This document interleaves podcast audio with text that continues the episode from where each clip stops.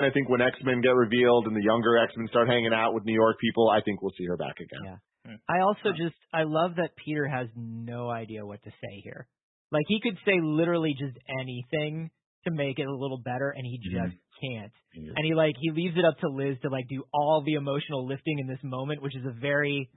It's still very Peter Parker. You know what I mean? He's like, ah, uh, sorry. Like, you're right. Like, fuck. Yeah. yeah. I can't say anything to this. Uh, Martin Starr and the team celebrate being national champs. Uh, he appoints Michelle uh, as the deba- as the new head of the debate club, and she tells everyone, oh, by the way, my friends call me M J. Hey, uh, what? Yeah. Love it. I hate it. I like it only because it's a little bit of a payoff for she. But Ned goes, I thought you didn't have any friends. She goes, well, I didn't, but now I do, obviously. Yeah. Uh, Andy, you don't like it? I don't hate the fact that she. I just. It's more of like it just feels like a forced. Yeah. Thing. Why not call like, M J from the beginning? I wish she was just M J the whole time. Yeah. Like I don't. It's weird they felt the need to have a reveal there, especially since we're like that's Zendaya. Like that's M J. We know that's M J. We know. We're yeah. Not, that was the whole thing. I remember enti- around this entire thing, everybody was like, "No, she's she's Mary Jane. She's she's absolutely Mary Jane." Yeah. And they were just like, "No, no, no, she's not." And I wonder if it's just because.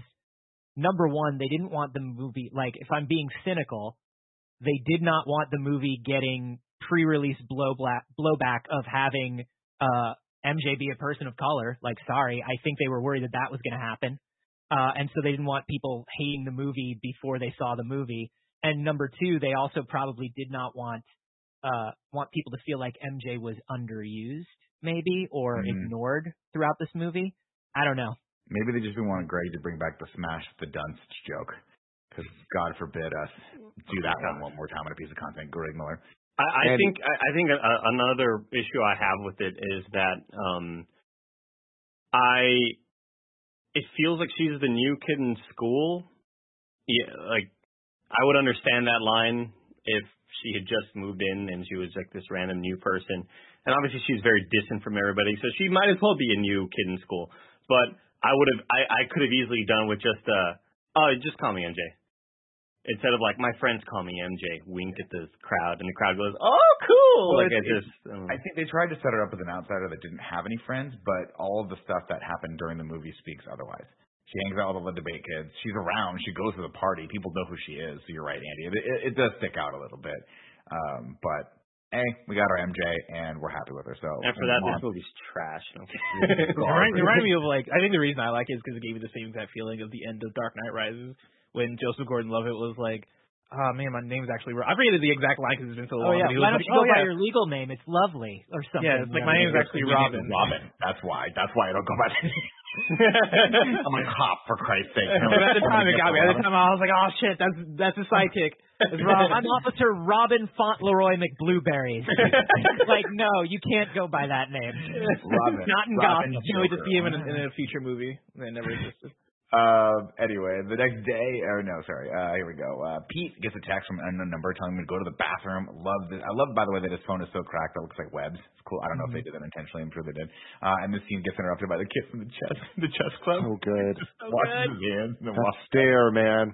Holy shit. So funny. Uh, and he says, boss wants to talk to you. We got to head upstate. What's upstate, Tim? Avengers Complex. That's right. Mm-hmm. Brand new, flashy Avengers headquarters that we'll see throughout, throughout the rest of the movies. Uh, and this seems awesome. Uh, Tony greets him and tells him he's sorry he took his suit, uh, but it was a perfect, you know, tough love moment. He says, I was wrong about you. I think uh, we were a little more mentoring. I think with a little bit more mentoring, you could be a real asset to the team. And this is where Peter's like, oh, my God, I'm getting called up. And he says, listen, there's fifty reporters behind that door. He gives Peter, he's like, I'm going to get you in this new suit, and we're going to introduce you as the newest member of the Avengers. And the suit is so dope. This is the Iron Spider suit, right? Mm-hmm. It's a play on it, yeah. but yeah. So cool. Uh, Peter, of course, thinks about it for a second, and then he thanks Tony for the offer, and he says, I'd rather – stay on the ground for a little while, echoing uh, Tony's sentiment earlier. Friendly neighborhood Spider-Man, you know. Somebody's got to look out for the little guy. And then uh, Tony's like, I dig it, man. Kind of Springsteen-y, working-class hero vibe. I dig it. Uh, and he's like, thanks, Mister Stark. And Peter heads back to the car. But as he does, he, uh, he uh, thought, he goes, that was a test, right? There's there's nobody back there.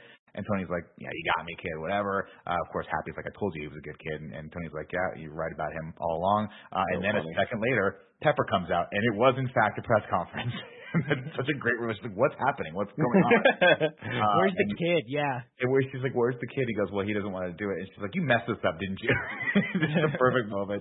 Um, she's like, well, I got to go tell him something. And, and Tony goes, hey, how about that? He's like, Happy, do you still have that ring? And he goes, I've been carrying this ring since two thousand eight. And they both give him just the weirdest look. Like, what? Pepper, of course, is like, I'm annoyed by all this. I'll go make up some other excuse. And as Tony follows her back into the room, he looks over at Happy, who flings him the ring. And so, like, oh, that's awesome. He's going to ask I, her in front of the whole press. It's yeah. kind of interesting that we do get, you know, like like we were saying in the beginning, we do get some big Tony Stark life moments in this thing and some big, like, okay, Avengers Compound well, is being built. And also, like... Well, this might have been the first time that he actually, like, made out with Pepper, right? Or was that before this? No, they've kissed no, they right? before, but yeah. the idea that he's got the idea that he's got like an engagement ring ready at all times, the right. idea that he's trying to be like a little bit of a father figure to Peter in the best way that he knows how. It's like they let John Watts put a lot of good like Iron Man M C U stuff in this Spider-Man comedy. Like yeah. it's kind of wild. Tim doesn't like this. I don't no, I, I love I love all that stuff. I, I just don't like the proposal. I feel like Tony and Pepper's proposal should have been a little bit more. Dude, um, right. I think it's. I feel I just feel like Pepper deserves a little bit better than just like, uh, hey, hey, I guess we're doing this now. It's like I I don't know. I didn't like it. Like I like every Whoa. joke, but I feel like they played this really serious thing Tim, as a joke here. Just admit that you've always been in love with her. You've never happy with her that she fell she fell with Tony. Okay, that's you've, what it is. You've that's always been her is. friend, but you've always been in love with her, Tim. I, I just I don't like it because it, it just feels a little bit weird. But the well, Avengers I, Compound I thing. I don't think this is I don't think this is the real proposal though. Like I don't think whatever that real proposal was or whatever. I, I think that happened elsewhere. I think this is just like a thing where it like got first brought up, and I'm sure like whenever it actually happened, it was a real moment. But I get what you're saying. See, my read on weird. it. My read on it is like they like he did a whole showy proposal thing in front of the journalist, right? Like that's what See, they I didn't were, get that either. I think I'm. No, I, I got to say he shut it down. She definitely yeah. shut it down. Like that didn't happen. I thought that she shut it down. I just, I like. Yeah. I think the ring flick was just like Tony being cheeky. I think I my read on it was he was like, I'm keeping this ring for later. No, he definitely yeah. proposed to her. That that was the whole thing of like, yeah. like they needed to do something to no, replace the announcement of Spider-Man. Goes, Pepper immediately goes after she sees the ring. She's like, I'll think of something else. And then they say, we've got all the time in the world. Remember, like we're not worried about time. So I don't think it happened at the press conference. Yeah, I think they purpose, purposely keep it kind of ambiguous. Just as it, yeah, we don't know what this is going to happen. All right, Tim I, I like think it. this is just. I think this is just to show us as an audience that Tony has grown enough that he's, he's thinking he's about doing this. Yes, yes, that's all. I love Nick and Alfie. Okay, Tim doesn't like it. yeah, uh, but with, this, with the adventures, the compound thing, like this. This is like the fifth time we've seen this compound. Just now it's like officially being turned oh, into Avengers place, that. right? Because yeah. we've seen this place in Ant-Man. We've seen it in Civil War. War. We've seen it in Age of oh, Ultron. Right, right, right. I'm sorry. In the, in the Homecoming Wikipedia page, Stark proposes to Pepper Potts. I mean, I'm no. telling you, it, it, I believe it happened. Especially when you think of the timeline with Infinity War. So I mean, you can you can count that as you can count that moment as a half-assed proposal, I think. But I don't think it's the real one. I think Pepper held out for a real one there. Either way, Peter comes back to his humble house and finds. See why we back. say there's too much Iron Man in this movie? Look at how much we're talking about this. I mean, again, no such thing as, a, as too much of a good thing. Uh, Peter comes back and he finds that brown bag that says "This belongs to you," and it's from Tony Stark, and it is his original costume that he has back. And of course, he triumphantly tries it on, and he looks at himself and he's like, "Damn it, I'm back. I'm Spider-Man." As the camera dollies around to reveal behind him, Aunt May comes into frame, and she looks at him and goes, "What the fuck?" Blitzkrieg Bop. Back to Blitzkrieg Bop. And I love I love this moment. Of course, she didn't say fuck. She, they cut her off right at F. But Marissa Tomei, just everything. Uh, then we get the mid-credit scene. Well, before, I just the, I want to give a shout-out to the, the credit uh, animation. Style. M C U is so great for these, and this one is so awesome. I love the this vibe, that punk rocky, cartoony, or, like doodly. So good. Yeah, yeah. childhood kid. like or Also, just, like high also just shout-out to the fact that they're not going to make us wonder for eighteen movies whether Aunt May knows. Yeah. Yeah, I, I love it. I know people. There's a lot of people that are upset that they don't really deal with this as like an actual big issue, and they kind of just move on quickly and uh, Far From Home. But I, I think it's cool. I think that that's this is a different take on May and her being younger and all the stuff we've been talking about. I think it works a lot. Uh, then we cut to the mid-credit sequence where Vulture and Scorpion come face-to-face in prison, and Scorpion's like, I want to, I want you to give me Spider-Man's true identity. And, of course, Vulture has that great moment where he claps back and he's like, if I knew who he was, he'd already be dead. And then walks away, and Scorpion's like, I don't really trust you. Uh, as, of course, a guard tells him, hey, your family's here, Tombs. And he's like, okay, I'm going to go. And Scorpion's like, I don't know, man, something about that. Uh, and then the credits roll again. And then we get what I'll say, guys, best Marvel post-credit sequence ever. Captain America it. comes back in to talk to you about a little something, Tim, called patience. Sometimes patience is the key to victory. Sometimes it leads to very little, and it's not worth it. And you wonder, why would you wait so long for something that's so disappointing? So good. It's perfect. So good. What a troll for the audience. Watching that in the theaters was just amazing. It was like, so what do you think it's going to be? Spider-Man, what, what could they reveal here? Yeah. It's just, it's so, it's so funny that they were like, hey, we got to get out of the habit of these being something every single time, mm. uh, but we got to do it in a way that's like clever and fun and make, still makes the audience feel like a part of it. And I just, I think this was just such a nice way to diffuse that, like, the weight on the post-credit sequence. I agree. And also just a good payoff for that joke. That, yeah. That one, two, three punch the P S A. Just that so, moment at the end where where he's just like, how many of these are we doing? Like, yeah. so, so like, Scorp- is Scorpion theoretically going to be part of a Sinister Six movie? Is that what the thing is? And is this next movie not going to be considered Sinister Six? Like, I still got a lot of questions about that. Same. Well, I mean, I here's the thing, do. Bless. Mm-hmm. The questions are going to be answered to some extent January twenty-second in the Sony Spider-Man universe movie Morbius, where we see Michael. We see Michael Keaton wearing this exact same outfit that he's in this jail I forgot scene. about so, that trailer. I forget about that trailer until somebody mm-hmm. brings it up. And I'll remind it. I won't let you forget, but mm-hmm. don't worry. Don't Thank worry. You. God, I keep thinking that movie already I'll came and went. Yeah. I'm I keep Venom. thinking Morbius already came and went. Do I need to watch Venom? Do I need to watch the Venom movies? No. So watch Spider-Man No Way Home and then one. Morbius. Watch the first one because it's a very funny rom-com. Tom Hardy is in a romantic relationship with that alien, and he's playing it that way, and the rest of the movie is not about that. Nope. You will, uh, Blessing, when you watch it, you will wonder, did an actual alien symbiote take over Tom Hardy and remove his ability to act? Yeah. Not like, how, how has this person ever worked? How has Tom Hardy ever worked in the industry ever? That. I saw it him in Dark Knight Rises. And he was it remember, and Inception, an Oscar, and every, right? every Christopher Nolan movie. Yeah, he's got. I think he got an Oscar for The Revenant. But uh, here's the thing: I think he has a secret bet with somebody to do a stranger and stranger voice in every movie he does, mm-hmm. and see when somebody tells him to stop doing the voice. Um, Anthony, that bet is with Sony, and they're paying him a lot of money. He has so much money. Yeah, he loves showing up on set, like just reading all the stories of like how involved he is. I'm like, this can't be real. How, okay, um, anyway, this is going to be a no. No, we don't. Can I tell you? I have this real. I have this real theory that when Tom Hardy was on the set of The Dark Knight Rises, and it was his first day, I think he was very nervous, and it was a very big crew, and it was a very big, it was the biggest movie Tom Hardy ever did, and to and to break the tension on his first take, he did a silly voice. Mm-hmm. Mm-hmm. And Christopher Nolan called cut. He was like, "Oh, you were only adapted the doctor," and then. And then Christopher Nolan goes, cut. That's, that's it. The one. That's, that's, the one. that's the one. That's what Bane sounds First like. Try and now, it. now he has to be the weird voice guy every yeah, time. He has time. no choice. People call him in for to, to sit down for a movie, and they go, we can't wait to hear the voice you're going to do for this one, Tom. God, now I won't watch Venom less. I love Bane. I don't want to watch it anymore. I want to watch it again. Dude, Venom rules. Um, before we go on way too long about this, Andy, hit me with something I like to call Haiku in review. Seven syllables in the middle. You'll need five for the first and last line. If you're not poetic, no need to fret. And haikus don't need to rhyme. Haiku in review. Haiku in review.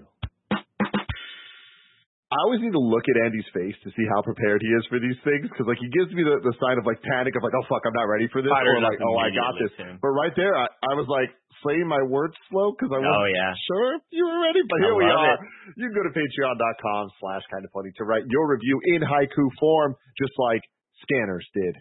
Happy is the goat, a mentor, a friend. He helps this Pete grow. Happy and Aunt May falling for each other here. He confessed to love. So Happy is loved. So I asked the crew, could he be Tom's Uncle Ben? I don't think so. No. I think Tony was supposed to be, in addition to Uncle Ben. Do we do know Happy's real name? Is his real name Happy? Happy does like more of that in the next movie. Yeah. I don't think he. I, don't I feel like we're looking ahead. Yeah. Yeah, yeah, yeah. Interesting scanners. Interesting. Happy name. Is Happy's first name though, or is it like a nickname? Do we know? We don't know. I think okay. it's just Happy though.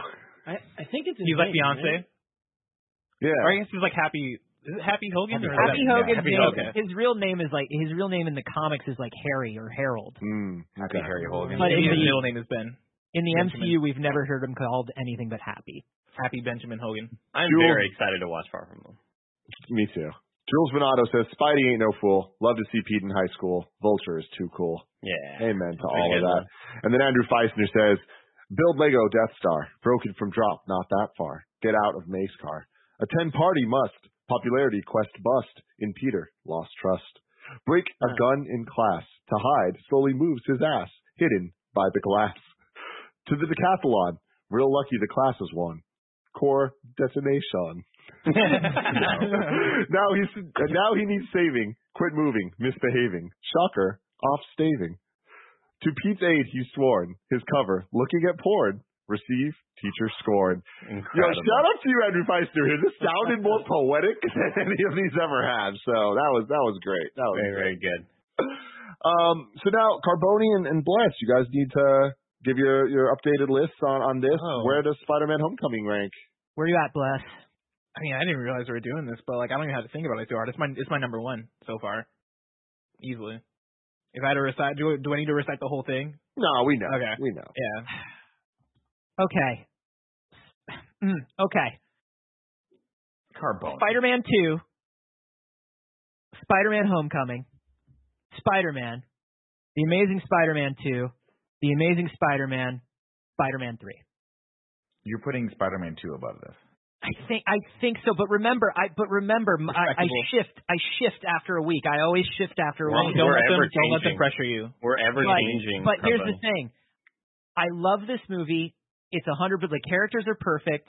Everything is perfect. But like I said, and, and like we were talking about in the beginning, it is not like the iconic Spider-Man movie in my mind. It is not the iconic, like, self-contained one-movie Spider-Man story in my mind.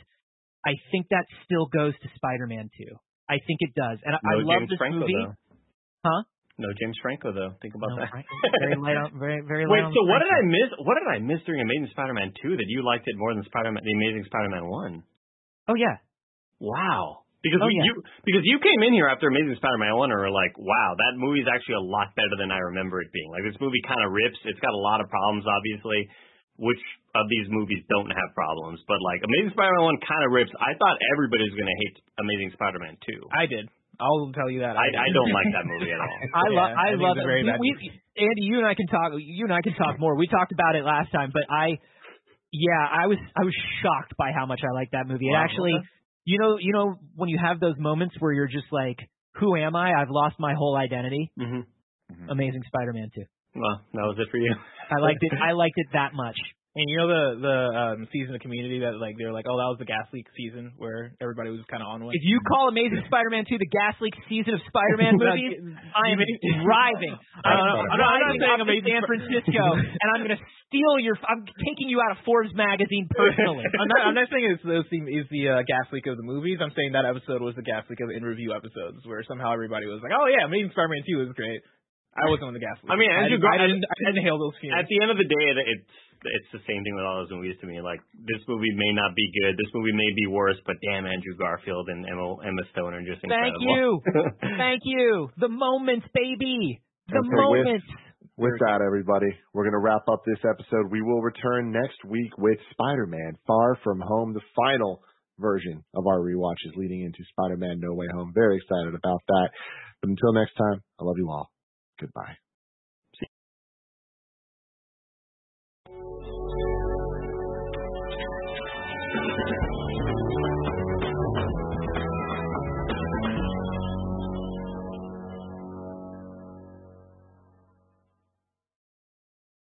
What's up and welcome back to Kind of Funny's The Matrix in Review. That's right, we are ranking, reviewing, and recapping every single Matrix movie.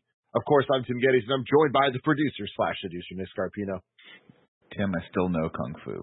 Yes, you do. Oh, I can't wait to hear about your thoughts on that scene. Uh, we're also joined by the one and only Paris Lily. He stole my line. I still know Kung Fu too. And bringing it home, the big dog, Kevin Coelho. I just got a new charger for my watch. Mm-hmm. You know what I mean? It's pretty gotta cool. Got to stay connected. Yeah. Got to stay connected, gotta stay connected. At all times. So it's uh, the me. Themes, you know what I mean? Nostalgia.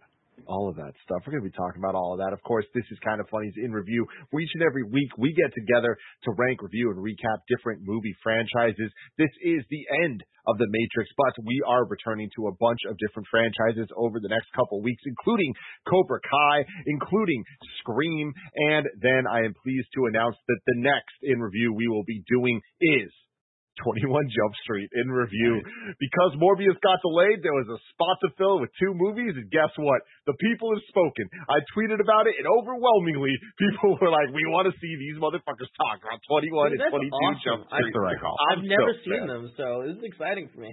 Yeah, it's going to be a very good time. Of course, you can watch the show on youtube.com slash kind of funny or rooster teeth dot com. You can also get it as a podcast. Just search your favorite podcast service for Kind of Funny In Review, and we'll be right there for you. If you wanted to get the show ad-free, and if you wanted to be a Patreon producer and watch live as we record it, you can go to patreon.com slash kind of funny, just like our Patreon producers, Molecule, James Davis at James Davis Makes, and Pranksy have done. We appreciate you all so very, very much.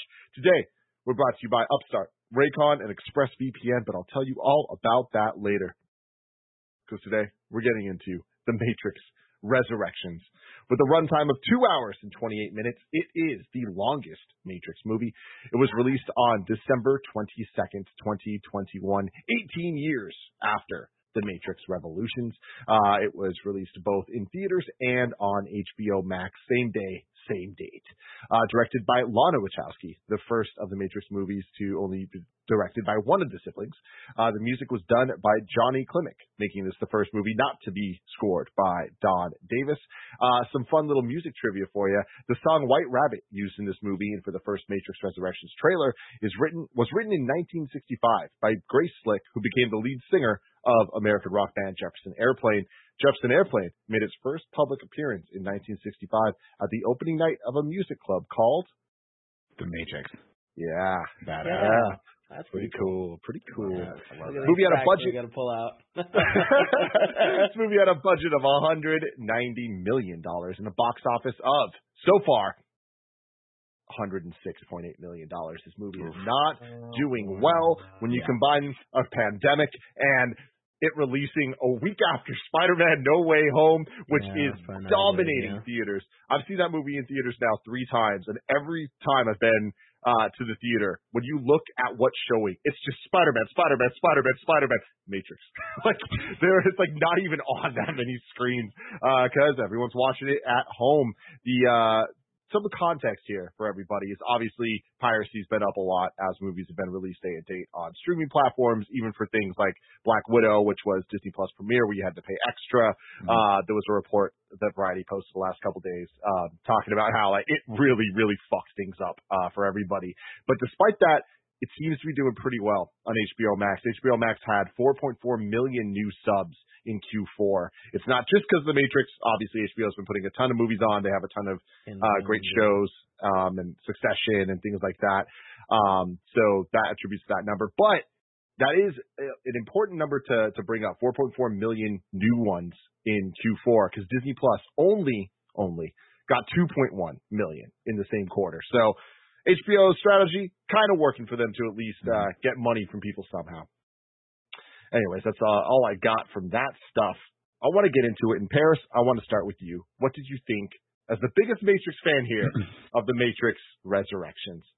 You know, it's funny. I've I've sat on this for two weeks, like stewing on what do I say, how do I say it. I'm sure some people have seen some of my comments on social media.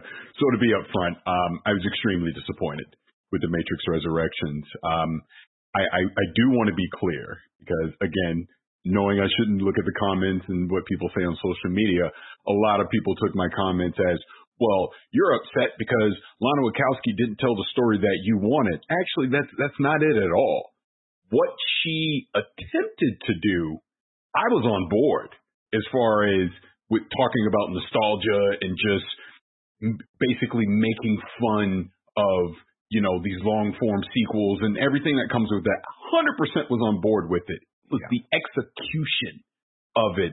This was such a sloppy movie. I mean, the fight choreography just felt lazy. The writing in a lot of places was just lazy. You could tell some of the actors just mailed it in, you know, in certain scenes. Um, it, you know, they brought up so many great concepts, but they never paid them off. And I think that's what upset me the most. That what pissed me off the most. And and I I, don't, I know I don't cuss a lot, but I'm going to cuss now. This is Lana Wachowski giving a big fuck you to Warner Brothers. That's what this was. Yeah, this definitely. was, you were going to make another Matrix movie without me, so fuck you. I'm going to make one, and I'm going to do it my way, and I'll be damned if I leave you any wiggle room to continue this franchise when I'm done with this. That's what she did. one hundred percent. No one can convince me any other way. This was her burying Matrix franchise. Because, you know, you go into other in reviews, you've seen stuff I've been saying on social media leading up to this. I was super excited thinking this was this was the start of a new chapter. I'm thinking, wow, we, they could do like a series on H B O Max. There might be a new anime, comic. Like I was thinking we're really going to deep dive into this Matrix universe. And that's not what she did. And that's okay if she was telling the self-contained story and it was well written and, you know, the cinematography was on point, you know, the fight core, if everything was executed in a better way, I would be okay with her giving a big fuck you to Warner Brothers. But instead, what she should have done is said, well, then fuck it. Here you go. Give it to someone that actually cared. Because what this told me was Lana Wachowski had no interest in the Matrix franchise continuing beyond what she just did with Resurrection. So I'm sure we'll get into this more, but yeah, I'm just extremely disappointed in it. And, you know, it, it again, it just felt lazy to me, ultimately. So that's it for me. Kev. Uh, yeah, I mean, I'm I'm right there with you, Paris. This movie was a struggle to watch. Like, so much of it was just like, they, I mean, obviously they had a bunch of little moments that are like, oh, it's, it's funny. like, but, like, I'm not laughing with them, and, like, it just wasn't enjoyable at all. At all. Yeah. But, you know, it's a bummer because it was what like it was either going to be great or absolutely horrible, and it sucks that it was absolutely horrible. I wanted them to do something better with the story, but it just it, it very much felt like you're saying where it's like it was just kind of them dragging it through the dirt to finish off what they were. I can't believe that like Keanu was like, yeah, all right, I'll be in this movie. I'm sh- I I know he got paid a lot, and it sounds like he gave a lot of that money away, so that's cool. But it just man, that's not good. Nick. Yeah, I mean, I've watched the movie twice now because I was like, "What? What is this going to be? How am I going to like? What am I going to get out of this?" Um, second time for the, I watched it once basically to, to to for fun, and then once to actually be a little more critical and write the synopsis of it. And the first time I watched it, I just had I had to watch it in two increments because it was so boring. The second time I watched it with a critical eye on exactly what Paris and Kevin are talking about, which is, is if you view this through the lens that it's just basically a massive F U to Warner Brothers and a, a huge critique of society's like need for reboot culture and need for sequel culture, and all of us are guilty of this, right? We all want to see the same movie again but slightly different, which, by the way, is not necessarily a bad thing, but I think it gets to a level of like fervor that can be Um, very easy for Warner Brothers and studios like that to capitalize off of. Um, so if you view it through that, there is an interesting aspect to it. But to Paris's point, I think there was a way to do that and to still make an interesting and fun movie. And it's weird because the movie feels a little at odds with itself. You have very, very lazy fight choreography. You have very, very lazy scenes where instead of having Keanu do anything, he just has that force push power that at first, I was like, that's kind of cool. Then I was like, I wonder, at, on the second time writing it, uh, watching the movie, I thought to myself, Are we, am I going to like this power even less the nineteenth time he uses it? And sure enough, I did. um, and so, but then you have moments with Keanu Reeves and uh, uh, Carrie-Anne Moss where you can tell that the team really has a lot of like love and respect for each other because those were great scenes. And I think Lana Wachowski knows what she has, and I think she realizes, I think she at least has respect enough for Keanu and for Carrie-Anne Moss to kind of write those scenes in a way that was touching. And I would actually argue that their chemistry in those scenes were it was better than the scenes in a lot of the prior Matrix movies, because I think they connected and they've been friends for years now, and I think it was just really lovely to see them share a screen again together. And but everything else around that just felt like it was, how do we get through the, it's like how do we get through this as fast and as cheap as possible? And some of the visuals in this movie are actually nauseatingly hard to watch, like bad. Um, not like, oh, they just they, they they went for something really crazy there and missed the mark. Like, oof, how do I do a time ramp effect in Premiere that's actually going to piss Tim off? That, that's what a lot of the effects look like in this. And it's just kind of, I think it skates that line between being like a big let's stick it to the man and a big fuck you to the audience.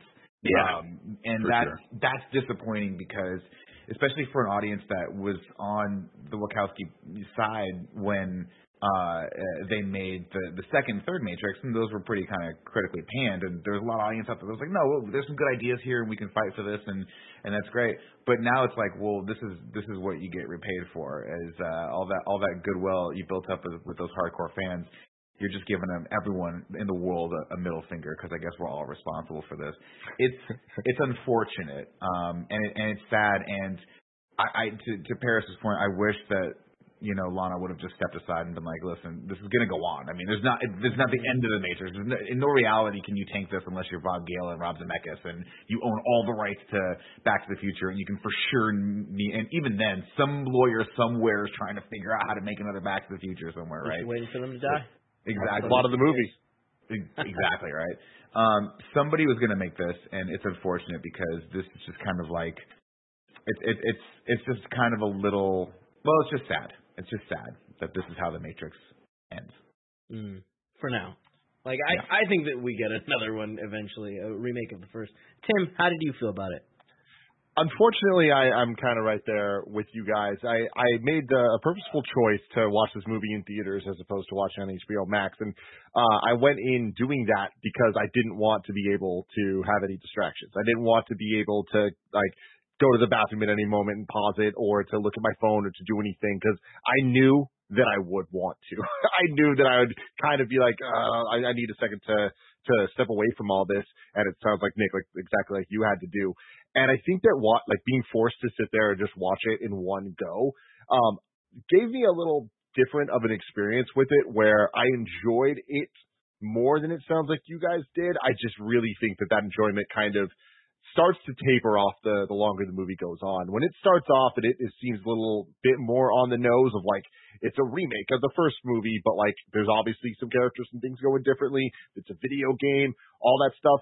I was really kind of intrigued with mm-hmm. the mystery of how much are they going to commit to this video game thing. And I was enjoying Keanu's performance as uh, Thomas in the, in the first half of this film, where he was unsure of himself. I was a little unsure of like, Is where is he gonna like? How is this all gonna play out?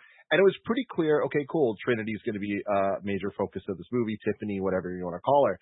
Um, and unfortunately, I feel like that to me is the where this film really falls apart. Is that Trinity and her character are less characters and more just plot. And the entire plot of this movie, it's going back to what I liked least about some of the other Matrix movies, which is this idea and concept of love that just feels like it comes out of nowhere. Mm. And this entire movie is that. And I'm like, oh, fuck. And at the end, when we see Trinity be the one that flies, like be the one part two or whatever the hell you want to say, it's like, I don't really believe this. And I don't really care, because the the way that you had this character of Tiffany and Trinity in the movie always still felt like just Neo's sidekick, as opposed to mm. also mm-hmm. being the one. And I think that's a major disservice to the character and the story that they were trying to tell, on top of all of the commentary on nostalgia and reboots and studios owning I P and all that stuff, which I'm kind of right there with all you guys. It's very interesting. It's a, it's a cool idea. They didn't do anything cool or interesting with it. And that's kind of the, the bummer, because you compare it to The Matrix one, and that movie obviously revolutionized action, revolutionized like sci-fi and this type of shit. And I, I feel like um, something that I've I've said about specifically Reloaded is take it or leave it, and I, I'll leave it uh, when it comes to story and quality of that movie. I really did like the action choreography, and I liked the C G, and I liked that even if it looked goofy, there was a vision behind it.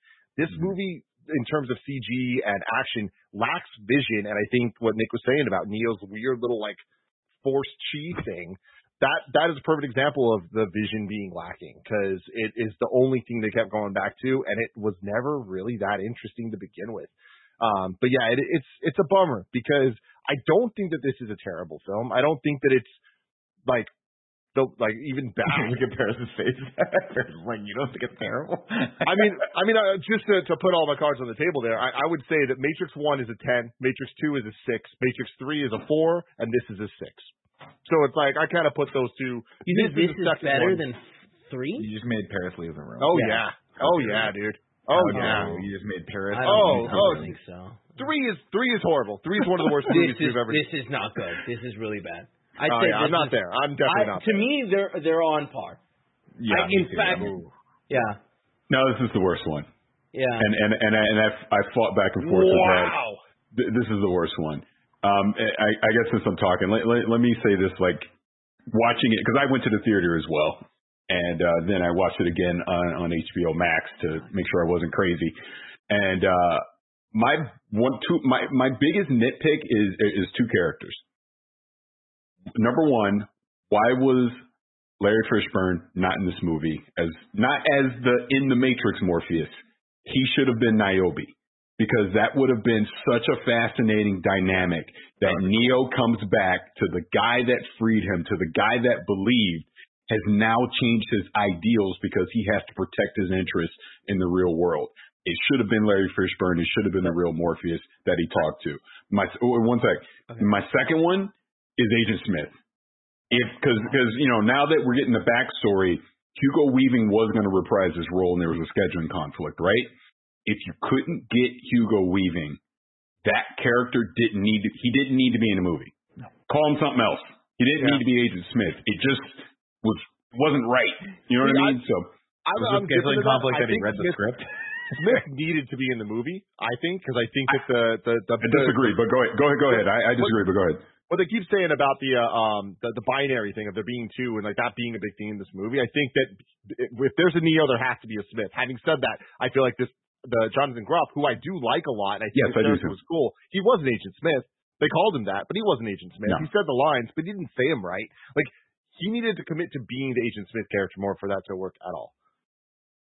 My I, what's what's really um, disappointing about the movie, though, is that there's actually a lot of really cool concepts in the movie that I wish the movie was actually about. Right? Mm-hmm. The two the two things that I I kept coming back to on the second viewing of this is I was like, well, okay, they obviously know the strength of the movie is Keanu and, and Trinity, and Trinity's story. Like, well, let me back up first. One of the cooler aspects of the movie was the war between the machines. And I'm like, why is this movie not about that? Why is this movie not about the machines coming to the humans and saying, hey, you guys got free. How do we get free now? We want autonomy. We want to be recognized as individuals. We don't want to be part of this hive mind anymore. But there is the architect that's still out there that wants that wants to keep us in control. How do we how do how do we team up with you guys to fight this revolution? And, and to have that one great line where she's like, we've redefined what our side means, right? That we've helped. Your your actions, Neo, helped redefine for the machines and for us what our but, side means. And I'm like, that's really cool. That's a cool concept. And the idea that the machines are have become sentient and have personalities and all this stuff, they, that's a brand new take on a ma- the Matrix for me. Kevin. But it isn't. Like, they were, and they already had a solution for that. For any machine that didn't want to be part of the system. And I don't think it was ever a hive mind, but it was like a community that where everyone had a role that mattered. And if you no longer wanted to be that role, or you were born somehow without a role, you then were exiled, or you could exile yourself to the Matrix through the, you know, the subway. Uh, so like they had an answer for that. You could go live in the – like, why would a machine want to be a, a well, an entity the, in the real world, right? You well, know? The idea that they that, that the machines in the real world that are part of the Matrix but also want autonomy to some degree. I mean, that's – I mean, again, I'm not the writer of this movie, Kev, but I just found that yeah. one nugget, that kernel, to be like something interesting that I think mm-hmm. they could have explored. Yeah. Option two for me would have been, if you're going to just remake the Matrix – why not just remake The Matrix from Trinity's perspective and have her be the one? If that's how the story is going to end, rewrite the whole fucking thing. This is a brand new iteration of The Matrix. Keanu Reeves' character and her character are not the same characters from the first one. Those characters died. These are just avatars or whatever. I don't know. write it from Trinity's perspective, have her be the one, because that's pretty cool, because it goes along the theory of, like, anyone could be the one, you just believe in yourself, which is kind of where we get to at the end of this movie. But to Tim's point, it's like, by the time two and a half hours are over, you're like, all right, I guess Trinity can fly. Let's move, let's move on. Paris. Yeah, going back to, to what you said, that that's where I say there's great concepts that were presented but never paid off. Like, you breezed over a machine civil war over these past sixty years, right? Wait, what? what? Let's let's talk about this. Let's understand why. Let's understand the politics of it. What what happened with that? And then when you even go back to, they basically. They they kind of sort of did and didn't at the same time negate what Neo sacrificed at the end of Revolutions. And this is where I go back and say Smith. Smith had become a virus that had to be completely eradicated right, because yeah. he was about to infect everything. But now conveniently you can bring him back in because that helps keep Neo under control with that yin and yang. I didn't one hundred percent buy that, you know, regardless. That's why it was almost like, well, just call that character something else. He didn't need he- to be Smith. He became a virus again, and then it was, like, the reason why they were able to win over, right? Where it's like, yeah. all right, great. So the resolution from the other one kind of works in the same way as this one. Like, cool. Yeah, yeah. I, I, I trust me, I'm not going to waste too many brain cells trying to analyze this movie other other than to say that, like I said, there were some great concepts that came up. Just the execution of them was like, again, Neil Patrick Harris, I, I love the actor. He's great. This whole analyst thing, again, doesn't make sense, because why would the machines – so so we're so we're to understand the architect and the oracle were just deleted out of this whole thing. Why? Let, let's get some explanation to this. They were critical to the whole – basically the controls that were put in place that made the Matrix work, the whole anomaly with Neo, this whole thing. And then not to mention – I one sec, the, the, the, the kind of lazy writing again, I think, at the end, where they kind of explain away why you had – Neo couldn't leave. Oh, but the machines, if they wanted, the, I guess the higher ups, now it's like a whole management system here, I guess. Well, they got a fail safe and they can just re- restore it back to the old Matrix. Wait, what? Well, why the hell didn't you do that during Revolutions then when uh, Agent Smith was infecting everything as a virus? It's like stuff like that that doesn't, it, it didn't make sense. And, and to something you said way back, I think it was Nick, you said, this is also a big middle finger to, to the hardcore fans, people like myself who really invested themselves into this world and into the philosophies and everything that the Matrix stood for. And you basically gave us the middle finger where, hey, look, just because you were waving that flag for the past two decades, I don't care. I'm going to tell this story. I'm going to try my damn hardest to just tank this whole thing. You know, whereas I truly think there was an opportunity to bring the Matrix into it for a new generation and continue to tell stories. Like, you look at Jessica, Jessica Henwick, fantastic. She was the star of this whole thing. You can tell she cared. She she acted her ass off in this movie, right? And there's absolutely a story to be told from her point of view that I would love to see. But we're never going to get that now. And and I think that's just disappointing where, like I said, it's just you, you, you basically phoned it in. You had a great concept and an idea. Trust me, I, I get what Lana was trying to do, but it was just poorly executed. Cap, cap. Oh, I was just gonna say that the, the like it's so interesting that it like it did feel like a fuck you to the fans, because like I think the big reason why they didn't have Morpheus is because they're kind of respecting the canon like storyline of like the games, and it's just like the things that you're picking and choosing and uh, bringing attention to. I mean, like no one needed to see that flying like Trinity doing that flying kick again. Like we've seen it too many times. It's been parodied everywhere, and it's like, how do they not get that memo, you know? It's a bummer. And it's also yeah. like, hey, what's everyone's favorite thing? The bullet time? Oh, let's make that, like, the bad guy's thing. And it's like, come on. Again, but, but, lazy writing. There is no, no bullet time. No, but that's the thing, not, not lazy writing, because that is that is that, that plays uh, directly to the commentary that, that Lana's trying to say here, right, is that everyone walked away from the Matrix and be like, bullet time's the coolest thing, right? So she put that back in the movie as, as a commentary, really. It's like, a, yeah, everyone kept fucking talking about bullet time, bullet time this, bullet time this, bullet time this, and now it's it's used as a as a joke here almost, right? There's, yeah. that, there's that meeting where they walk around, the guy's like, the Matrix is about one thing, bullet time. And you have to know that at some point Lana Wachowski was sitting in a boardroom with Warner Brothers executives and someone said that, you know? But it's one of those things where where Like, I don't mind that commentary. I do not not to not to keep reiterating myself, but I just I do believe that there was there must have been a way to imbue that commentary into a good movie. And, and, and that's my yeah. point. And that's my point, because when you literally integ- integrated bullet time, and I'm talking when the the architect, what the hell is his name? The analyst. The analyst. When the analyst uses it as an actual thing in the movie, that's when it became a parody to me. Like, well, I, I thought the I thought the whole meeting when they were talking at the beginning, I thought that was brilliant. I actually really loved that. I loved that commentary on, you know, sequels and nostalgia and everything that they were saying about The Matrix, because if anything, to me, the movie fell off the second Thomas Anderson went into the real world. That's when it was, but I thought, the, I thought the stuff before that was actually great. So, I, I, like you said, Nick, I, I just think there was a better way to tell what she was trying to say. You know, sorry, Tom, by, no, uh, by the way, like, not, again, when I talk about kernels of really cool concepts, right? Your therapist being the bad guy is terrifying. What a great idea, right? What a great idea to have your analyst be the person who's in control of your fate, because they know every single thing yeah. that's going on, because you're telling them those things, right? And I love Neil Patrick Harris. Listen, I don't like this character. I don't I don't love how he fits into the whole plot, and I think he was um, I think he should have been a minor bad guy, like as part of the control of what's going on behind him. But at the end of the day, I love N P H so much, so I give I give him a pass on this one. I'm just going to give him a big old pass I, on this one. I think that the first scene where we have where Neo is being offered the pill again, and Great. he's taking it, yeah. and there's that mirror, and it's N P H being like, "It's okay, like you're you're falling into a thing." That's a, such a strong scene. And then I is that when he like actually takes it, and then that's N P H after he's taken the pill already, yeah. And he's, he like, reaches through, and N P H grabs him. He's like, "You got to come with me." And then they shatter the mirror, and then all the agents come in. Yeah.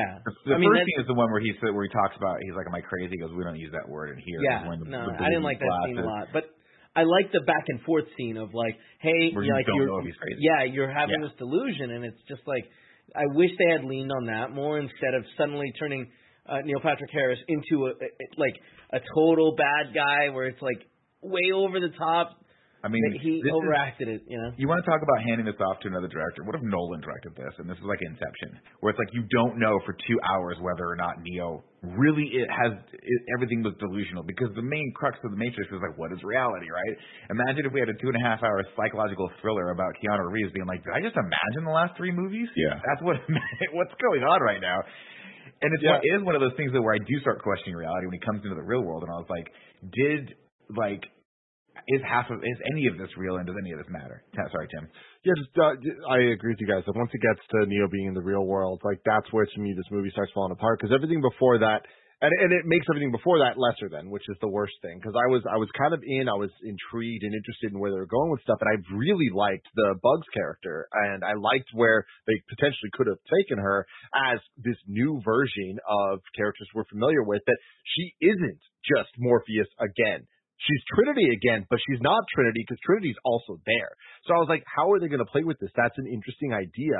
And I really liked the the setup with the analysts in the, the earlier scenes of, of talking to, to um, Thomas and like dealing with everything. And then when he goes to work and there's that boardroom scene of them talking about the bullet time and what's the Matrix about, bullet time and all of that, I was really in. And that's it's. The the balance of being meta is always a very delicate yep. thing. Of, are you are you saying something? Or are you just doing a remember this, remember this, remember this? And I think this movie, more often than not, at the end of the day, to me, was less leaning on the, hey, remember this, that was the thing that happened. But like whatever they did that in a way that made us go, ugh. They knew it was bad. They were purposely getting you over the head with it. For the, sure. the I still know Kung Fu. It's like that was a, a the choice, and that wasn't. They didn't think that was cool. You know what I mean? Like, they, they were trying to, like, start shit with that. But what I liked was in the, the boardroom scene of Bullet Time is what this is all about. Then in the real world, seeing Bugs talk to Neo, and uh, the, the quote I wrote down is, like, something that means so much to people like me. Like, talking about her the, the story of Neo. And it's really talking about The Matrix. And I liked that even in the real world in this movie, Bugs and the super excited dude talking about bullet time are kind of saying the exact same thing. Mm-hmm. And I, that is, I thought, a really cool idea. And then they made Neil Patrick Harris the bad guy, and it gets yep. a little goofy, and then Trinity's flying. And like, that's where I'm like, oh man, there was so much. And the Merovingian was there. And like, That was the whole thing. All of that, yeah. But again, well, it, it I, felt I, I, very purposeful. Good. Yeah. Sorry, go ahead. No, no, no. He, he was going. He just brought. Tim just brought up something I was going to bring up. Why was the Merovingian in this? Again, such a character, such a fascinating character that was just underutilized in the first, you know, in the sequels, first sequels. You bring him in this one to just be in the background and just basically curse and fringe or whatever the hell he was doing for a few minutes, and then he just. You want me to tell you? Yeah, please. I can tell you. I can tell you what he said because it's fucking batshit crazy.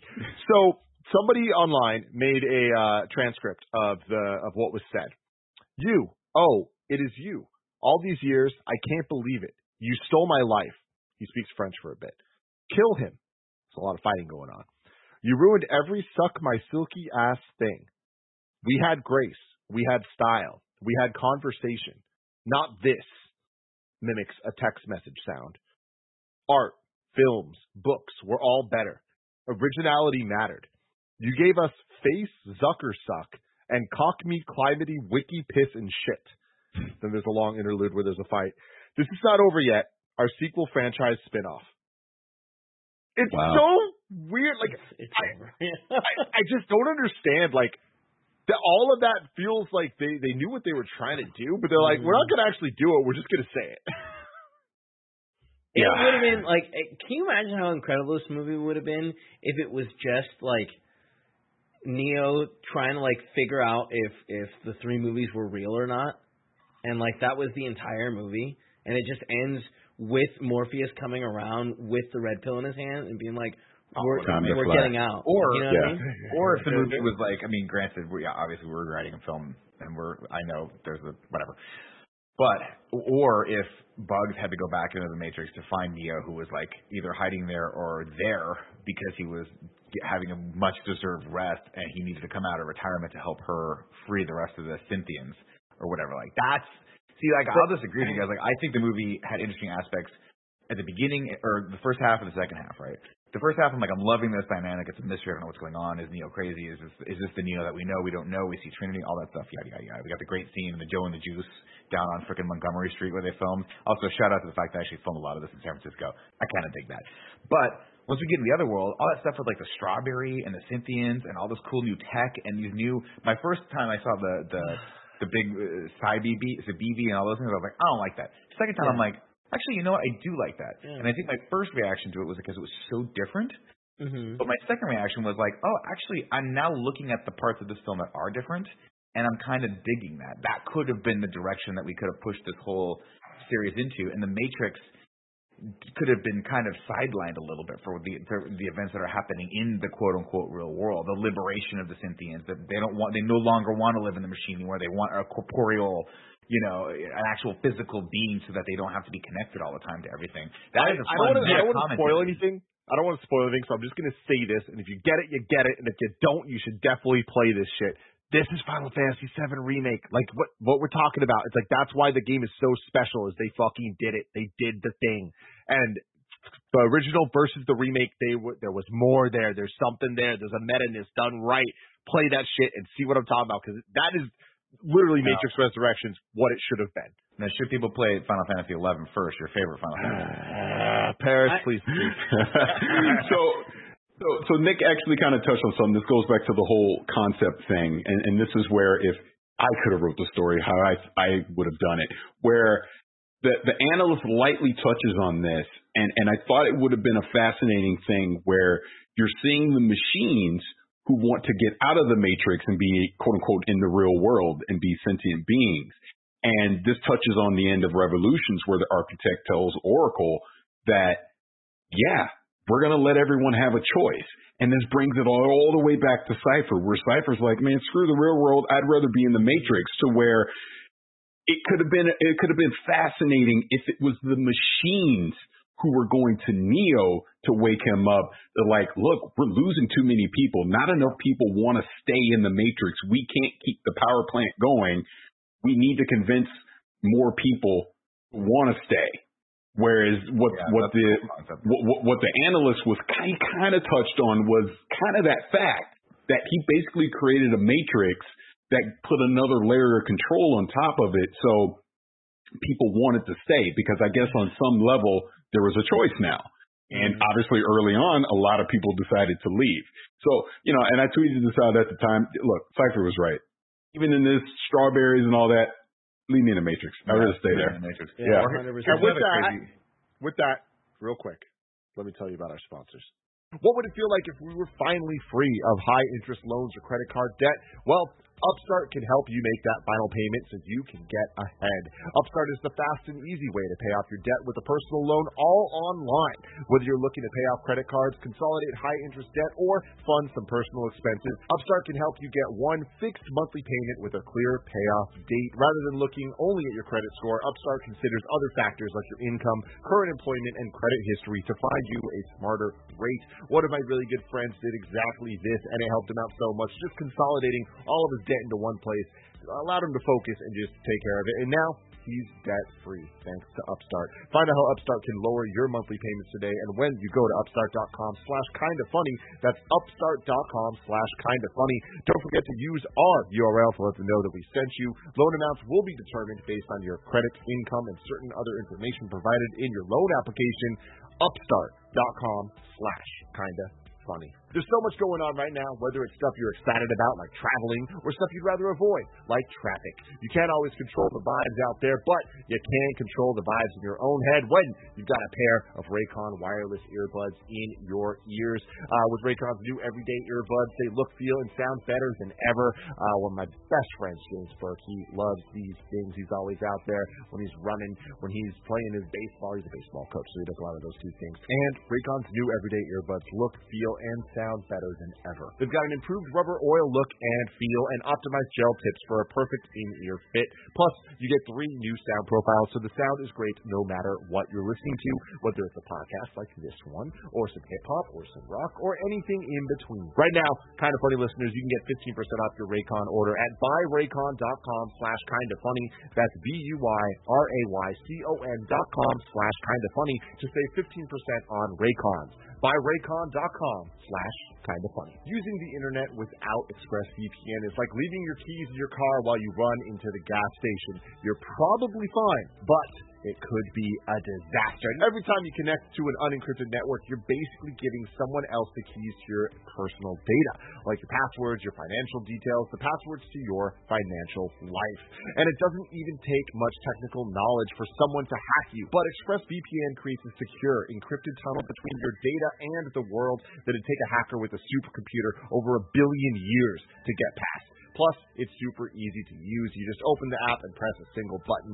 I've been using it. Kind of Funny's been using it. It's keeping our internet safe. And I love that. I love it so much. I love how easy it is to use, and I love that I just don't even need to worry about it. Secure your online data today by visiting expressvpn.com slash kind of funny. That's E-X-P-R-E-S-S-V-P-N dot com slash kind of funny. And you can get an extra three months for free by going to expressvpn.com slash kind of funny. Sorry, go for it, Kev. Here's, oh, go ahead, Kev. Oh, um, sorry, I was just going to say, like, I, I really wish that uh, at the end of this movie it had been all about pulling Neo out, and then at the end it, it's revealed that Neo is, in fact, a, a code or, an, a, you know, a, a machine that's going to be used to track where they are so that the machines can go and attra- destroy their city. Like, I feel like that would have been waste. So the whole time Neo wasn't real. And I feel like that would have been such a good, you know, uh, flip of, like, everything. Whatever. As, oppo- as opposed to them painfully recreating him, which I, again, another commentary. Like, I love that image of him. They're like, we had to rebuild him, and it took years. And it's and you can see him just, like, literally Keanu Reeves is in pain with how bad this whole process has been. I love that. I do. I'm, uh, I think we've exhausted Uh, all the directions this could have gone in, but I do want to throw one more out for people's. Uh, uh, you know, yeah, but not enough. Not enough. Uh, yeah, you know, you don't my, think we've exhausted. One of my commentaries for I think the third, the second and third one was like, hey, these are a hyper advanced level of machine. Why don't they just build a tower outside of the that goes up into the clouds to get sunlight? And like, could we have not figured out a way from the machines like, hey, guess what? We don't need humans anymore. So now we're going to commit a mass. Like extinction level event for humans, and we have to fight against that. That's something interesting as well. Although not to me, not as interesting as like the culmination of the, you know the humans and, and machines, and then maybe oh by the way, and go bamping off the humans and machines one. What if there's a bunch of humans that are like I want to stay in the Matrix? I'm on the old, I'm on the architect yeah. side. You know, I don't want I don't want to be back out there. I like this. This is cool. I have superpowers in here. Anyway, lots of way that could have gone, but it only went one way, Tim. Can I hit you with that plot? Please do. Ladies and gentlemen, The Matrix Resurrections. That's right, Paris. I still know Kung Fu. We kick it off with traditional, albeit updated, green logos and theme. Okay. One thing. Yeah. One little Easter egg here. Mm-hmm. For the first time ever in the intro, some of the green is going up, not just down. Yep. Interesting. Ooh, I get it. Coming from the ground. Uh, we get the lines of code. Very good. Now we get the title. Cool. Where's that DOS prompt? Great. What about that dial-up sound? Sick. Um, Bugs calls C, Seek uh, to tell him she's in. She found some type of old modal, modal one oh one, and she wants to check it out. But, of course, someone is tracing their signal, and Seek is worried that the general will be mad at them, and Bugs is uh, is fishing again. We're getting a lot of, like, okay, I, a lot of... I immediately... I'm like, this seems really familiar. And we also have Zeke, like, coming in like a weird ghost. And I'm like, oh, what a cool concept that the, the, the who's ever, you know, managing yeah. the operator can actually, like, now show himself. It's like, oh, like, things have progressed. This is cool. I really love that. It does get a little visually confusing later down the line when, um, obviously, I'm dumb and I don't pay attention to stuff a lot of times. And every once in a while, you'll see Seek in one of the scenes, and it'll cut, and he's in the operator's chair, and you're like, wait, what? So I wish they could have visually yeah. differentiated him being I, in I there. I think they did, and I think he just didn't notice it, because it was like a bunch of him. Like, he was a little transparent, and, and he wasn't complete, right?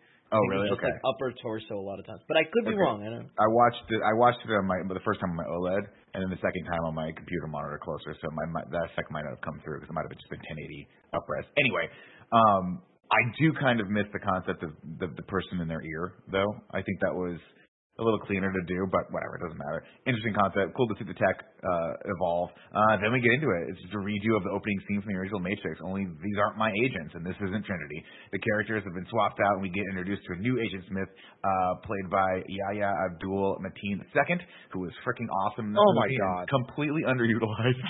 yeah, it's yeah. unfortunate. Dude, dude he's, he's just so fucking rad. Like, every single thing I've seen him in, I love him, even if I don't love the thing. And it's rare I don't love the thing. I think Candyman was the worst thing I've seen him in, mm, and he, he wasn't was the problem so in that he was movie. Great he was it. He was fantastic. So yeah, and obviously Watchmen and, and all that stuff is so good, so fucking good. Yeah. But him as Morpheus, I what I appreciate is he was Morpheus when he was supposed to be in this movie. Unlike what I was saying about Agent Smith, where Jonathan, Jonathan Groff was not Agent Smith. Uh, agree. Oh wait, I clicked off of it. Kevin, fill time. Do a little dance. Never mind. We're back. Uh, let's see. He has. He gets the great line. No, you fucking missed out. Just so you know. Yeah, I know. Good dance. We'll get you later. Uh, no, Lieutenant. Your men are already dead. And he delivers this line perfectly because it's almost like a parody of the original uh, delivery of it. And of course, we know that he's not this character anymore. He has evolved past this because he's been exploring this environment for a while because he's been stuck in this modal for years. Uh, then we go over to Trinity, and she does the kick and all that stuff and kicks ass, and then Bugs realizes that, hey, he's like, wait a minute, this is really, really familiar. This is where it all began, but this is not how it was supposed to go down. Uh, they chase her up to the, the, the roof, and they track they, they trap Trinity, and then Bugs inadvertently gets involved. Uh, this we get that scene from the trailer here where she flips off the building and then flips down onto the street, and she runs into uh, the key shop. Uh, and of course, the key shop has been. Uh, she gets when she gets in there, she gets dragged into the door uh, by Agent Smith. Uh, I just got lost in my own script. Hold on. Oh, oh. By the way, the sign says I think Anderson's or something like that. That's the the mm-hmm. one she flipped off of, which is another so, little bit of a. It's a fun thing because it's like Easter eggs within the video game. So that th- at this mm-hmm. point, it is still treating it like it's a video game that he is making, and in the real world, it's kind of like going to playing Grand Theft Auto and going to the mall, and all the fucking places have like stupid like names that reference developers and all that stuff. Like I think it's, I think it's kind of cool to see a lot of the, the names of the places, like, even the Simulate and all that shit. That's a, a little more on the nose purposefully. Mm-hmm. Cool. Yeah, I don't mind that. And this this is my first. I was like, okay, we're doing something interesting here. We're we're mm-hmm. we're calling back to these things, but there's a purpose for that, and so I don't mind it so much. Uh, of course, she gets dragged into the white hallway that we're all very familiar with, and then through the next door, which is into Neo's apartment. Only if I'm not mistaken, it was it was like flipped the way all of it went down. Um, and she says, "My name is Bugs," as in Bunny. Uh, she tells Smith he's in a modal, a simulation used to evolve programs, so Smith knows exactly where he is, of course, and what his job is to do. Uh, he has to hunt down and destroy sentients, and yet here that he is. Of course, Smith realized uh, no one was ever in the key shop, so he got curious and started looking, and then they started evolving, and now they're where they're at, and she looks around and finally realizes, she goes, oh, my God, we're in Thomas Anderson's apartment. Maybe you know him by his real name, Tim. Neo. Neo. Whoa. Pretty cool. Man, wow.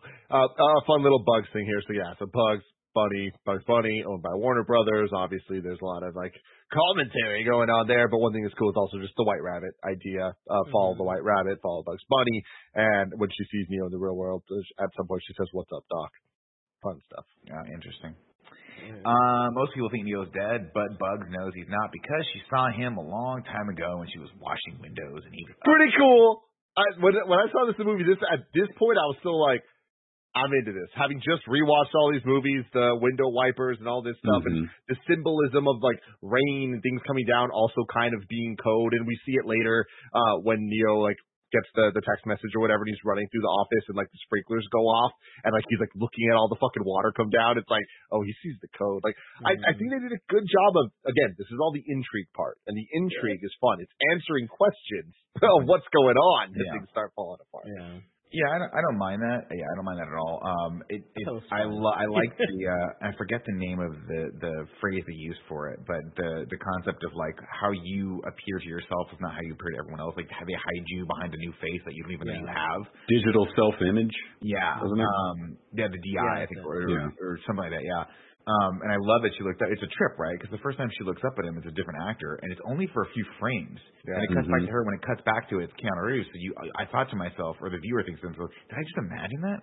Did I just like I had to roll it back and be like, oh no, that's a different actor.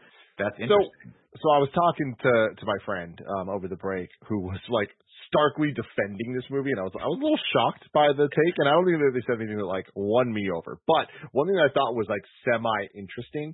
Uh, is the idea of the first movie being such a representation of the internet in nineteen ninety-nine, right? And, like, the ideas of what the internet is, the dark web, and uh, or even I was asking you guys, like, what is Neo, or what is Thomas actually doing?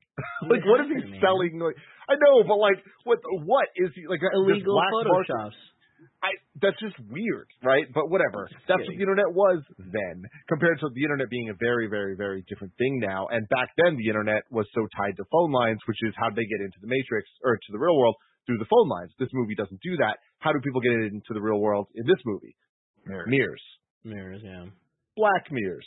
People see themselves in mirrors. Uh, we see Neo in the elevator, like with the mirror looking at everyone mm-hmm. on their phones, like.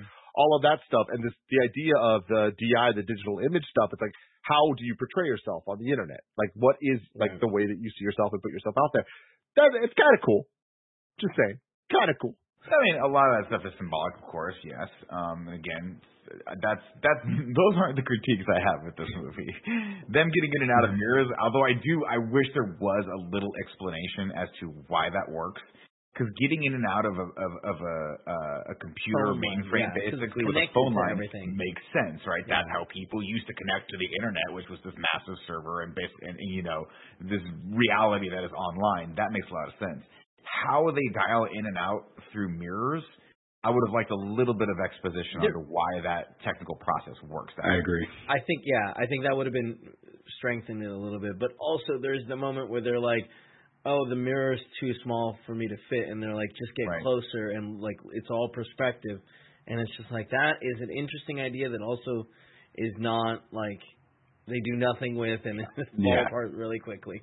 Well, we also like, I mean, obviously there's phones everywhere, so this critique is going to sound kind of silly, but the idea that you had to get to a specific payphone or a specific landline that, that was routed for this and that you could reroute to, mm-hmm. added tension to the story, specifically Absolutely. when they were being chased. But the concept of there's mirrors everywhere, it's like, oh, I'm pretty sure you could just, but then, I don't know, I don't know if that works the same in, way. Isn't there mirrors in the everywhere? Movie, in the movie, there are several scenes where they're like, there's no mirrors any, like, they're like, you got to go to this building, and it's like, so you're telling me there's not a mirror in the bathroom right now? Of any building that you, know? you ever walk into, that's a public building, probably not. Like, that's where but it's I, just like, it, you can... Right. It just doesn't feel like they, they put the thought into it. They were just like, well, payphones aren't a thing anymore. Uh, let's just do mirrors. And it'll the, the the visual of him touching the mirror in the first movie was so mm-hmm. cool. Let's yeah, let's but, tie that in.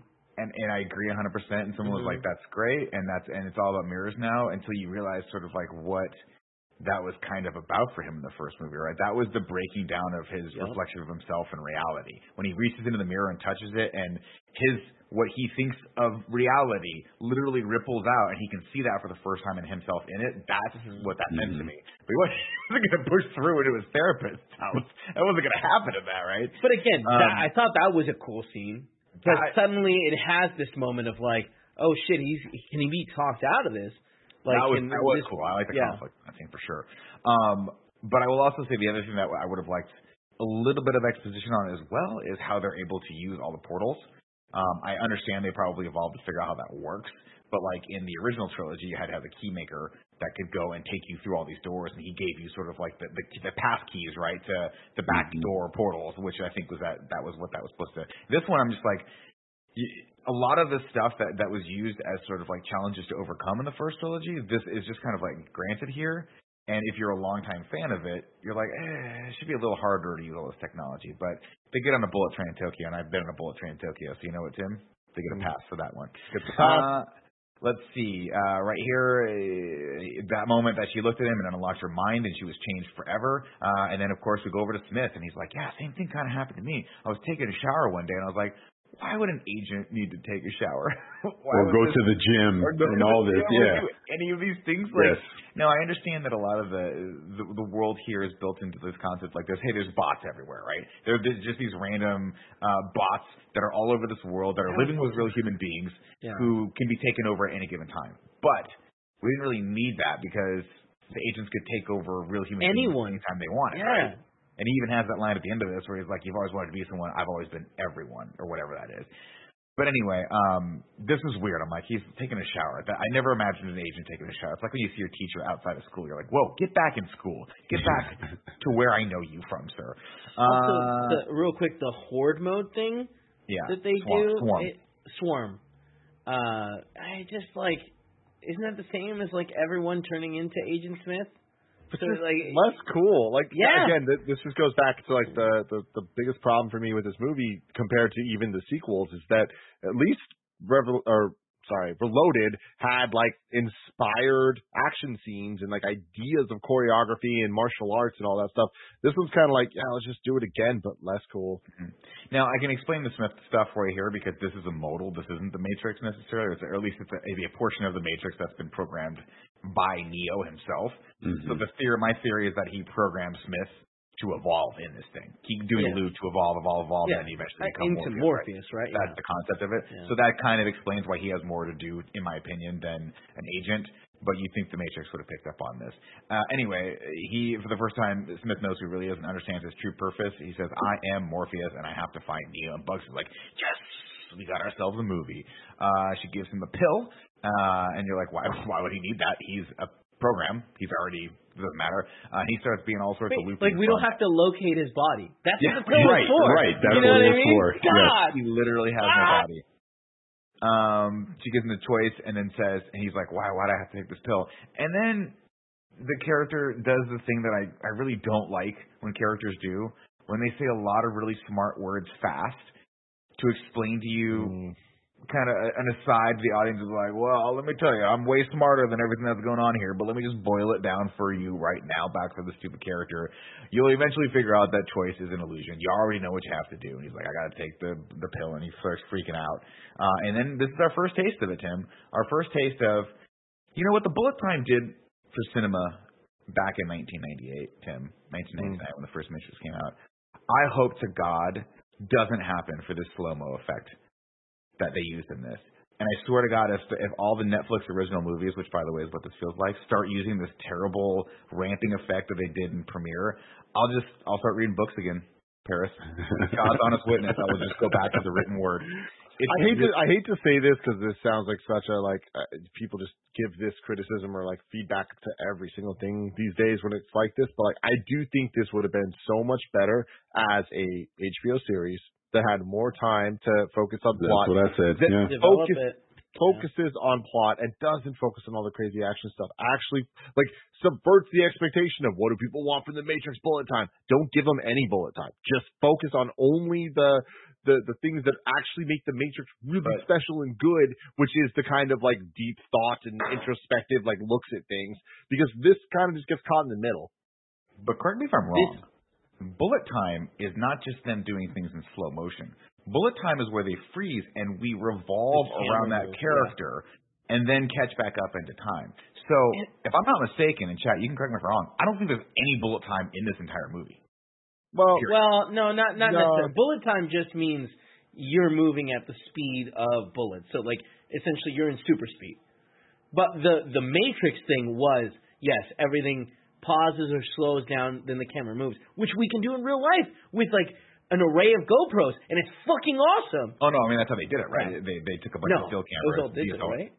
Well, no, they did. No, no, no, you're they right, did it all right, practically. You're right, you're right, you're right, you're right. So, yeah, if you, you see that, that green ramp that was, like, in, in a cyclone, it was just all big-ass D S L Rs that were taking pictures yeah. at the same time. Yeah. So they could freeze it, turn it around. Anyway, long story short is we don't we don't actually get that effect in here because that's hard. Uh, what we do get an effect the, is, like... The bullet time is just the slow-down stuff. Like, the Neil Patrick Harris talking mm-hmm. to Neo, that's bullet time. Is that, that's, so that's the modern-day yeah. bullet time. Man, that's a bad effect. Please, mm-hmm. God, don't let me... Yeah, that's not going to catch on. I...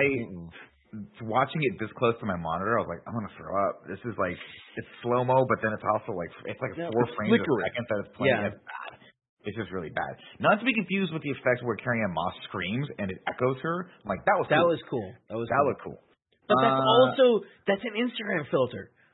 Like, yeah, yeah, no, that ain't that hard. You know what I mean? So that's like, it's point, cool Kev. The first time you've seen it, but like, I've been able to do that. And then the the flickers were different colors, so it's like, ugh.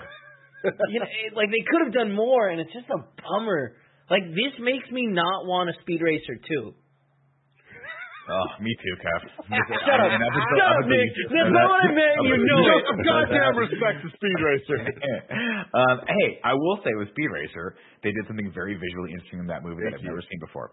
So I will say that. Uh, anyway, the chase happens, and they jump off a roof, and we get more bad slow-mo, and then they land in the street, and apparently that's another way you can get out of the Matrix, by just smashing through the street. Uh, we go over, and it shows us, of course, they're not in the Matrix at all. They're in uh, a modal that's uh, within the Matrix that Neo has done. He's working on a game called Binary, uh, which will surely not be as critically acclaimed as his first game, The Matrix.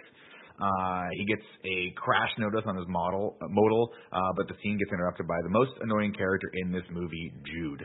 Uh, so they gotta go, Jude's like, I gotta get some coffee, right? Or no, I'm sorry, Neo has a coffee reminder because that's where he sees Trinity every day, so he goes there at four p.m. so he can get, get a glimpse of her, and Jude's like, I'll go with you, I'm in line coffee, ah! Uh, and he's like, I wanna tell you, I wanna tell you in the audience everything about the exposition of this first Matrix game so they really understand it was a game. Uh, but it turns out that Neo's really there to see Trinity, who walks in with her two kids. Uh, Jude decides, like, listen, for all you've done for me, all those countless hours I enjoyed sitting alone in my room playing The Matrix, I will go play wingman for you for Neo and annoy the shit out of her, excuse me, with Tiffany, uh, which turns out to be her real name, Tiffany. Great. Uh, they shake hands and they get that first feeling, uh, that hint of recognition.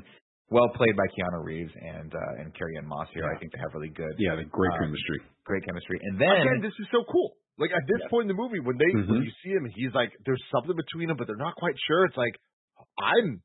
Just said, I'm in. I am totally, like, interested in what's going on here. And then, of course, the scene gets interrupted by the Chad. Now, Tim. Two things here, Nick. Yeah. Two things. Give One, me. Chad, perfect name. Perfect, of man. course. Of course. In a movie this on the nose and this meta and blah, blah, blah. Of course, the, like, the husband we're not supposed to like is named Chad. But it goes deeper, Nick. It goes deeper. Oh, oh I know. You you do know? Oh, I'm well aware who this, of who this Chad is, but go then, for it for the rest of the audience. Go for it. You tell us. This is Chad Stahelski, who, if you're not familiar with, is the director of the John Wick series and was also Neo's stuntman on the original Matrix movies, which actually is a, wow. re- a really, really cool yeah. piece of meta trivia that I love that they did. That that actually makes this movie a little bit cooler. yeah. Just a little. Which yeah. is, and also, it's just great that that... It's come full circle, and Keanu was able to, like, put him in one of his movies and, and, and actually put him out front. That's pretty cool. And also, like, maybe, man, when you meet Chad Stahelski, maybe don't fuck with him, because apparently he can do all that shit that, that Keanu Reeves couldn't do in the original right. movie. So Big dude. Uh, anyway, Neo checks back on his Model one oh one, but it's been deactivated. He gets a call up to the boss's office, who is Smith, and when he walks in, he echoes the line, billions of people are just living out their lives, oblivious. And then we get the first of many flashbacks to the original Matrix movie. Not even a flashback, they just kind of show some of it. Yeah. God, so many of these. Okay. I, love, I love this. You did? Yeah. I, oh, I'll tell you why. I didn't. No, no, no. The I first did. time, the first time I, okay. absolutely, I absolutely hated it. But the second time watching it, now with under the from the perspective of this is just a big old commentary on, on Warner Brothers and reboot culture of like people are like, just make it more like the original. And Lana Wachowski's like, fuck it, I'm just going to put the original in this movie. Right. I'm just going to put – it's like uh, obviously reboots rely so heavily on the original movie. She was just probably like, fuck it, let's just put footage of the original movie in this movie yeah, and give people like, what they but, want. But, but, but groups of people, they don't really want that. But again, again, this is where I say great concept, poorly executed. You know who executes it really well? Cobra Kai. Cobra Kai takes oh old God. footage, puts it in there, and it makes freaking sense. Yeah, this right was just right. lazy. Yeah, this is just true. like th- this. The way they do it makes you feel like, hey, we know you didn't rewatch two and three. Here's a clip so you know who we're talking about. And mm-hmm. I get that, like, you know, that makes way more sense for Cobra Kai. Because so many people didn't watch two and three, you know? Or even one. Uh, no, I liked it, and I no, liked two, it. No, two was great, by the way. Let's not. Oh, two it. and three are great. Four is terrible. Yeah. yeah. Yo, I'm not at all trying to compare this to Cobra Kai, because we all know where we all stand on this. Cobra Kai is we stand perfect. Cobra Kai. Perfect. I, I liked this stuff. I think that this is like when the movie is at some of its strongest points. It, again, in terms of idea, not in terms of execution, what had mm-hmm. to say about the things.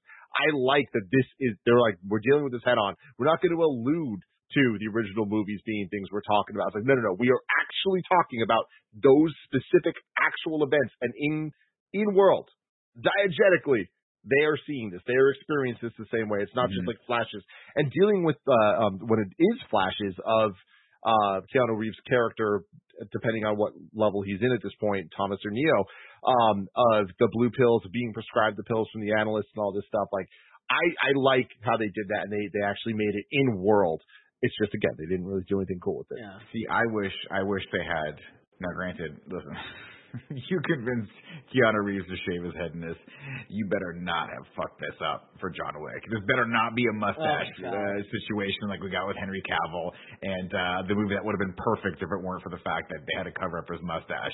You know, Justice League. You are hilarious. Um, but I would have loved if they could have recreated these scenes with current Keanu and just had him cut his hair to that short, and that would have, like, I think visually that would have fucked with me a lot more, where they're like, they show him with the mouth, but you're like, wait a minute, was he old?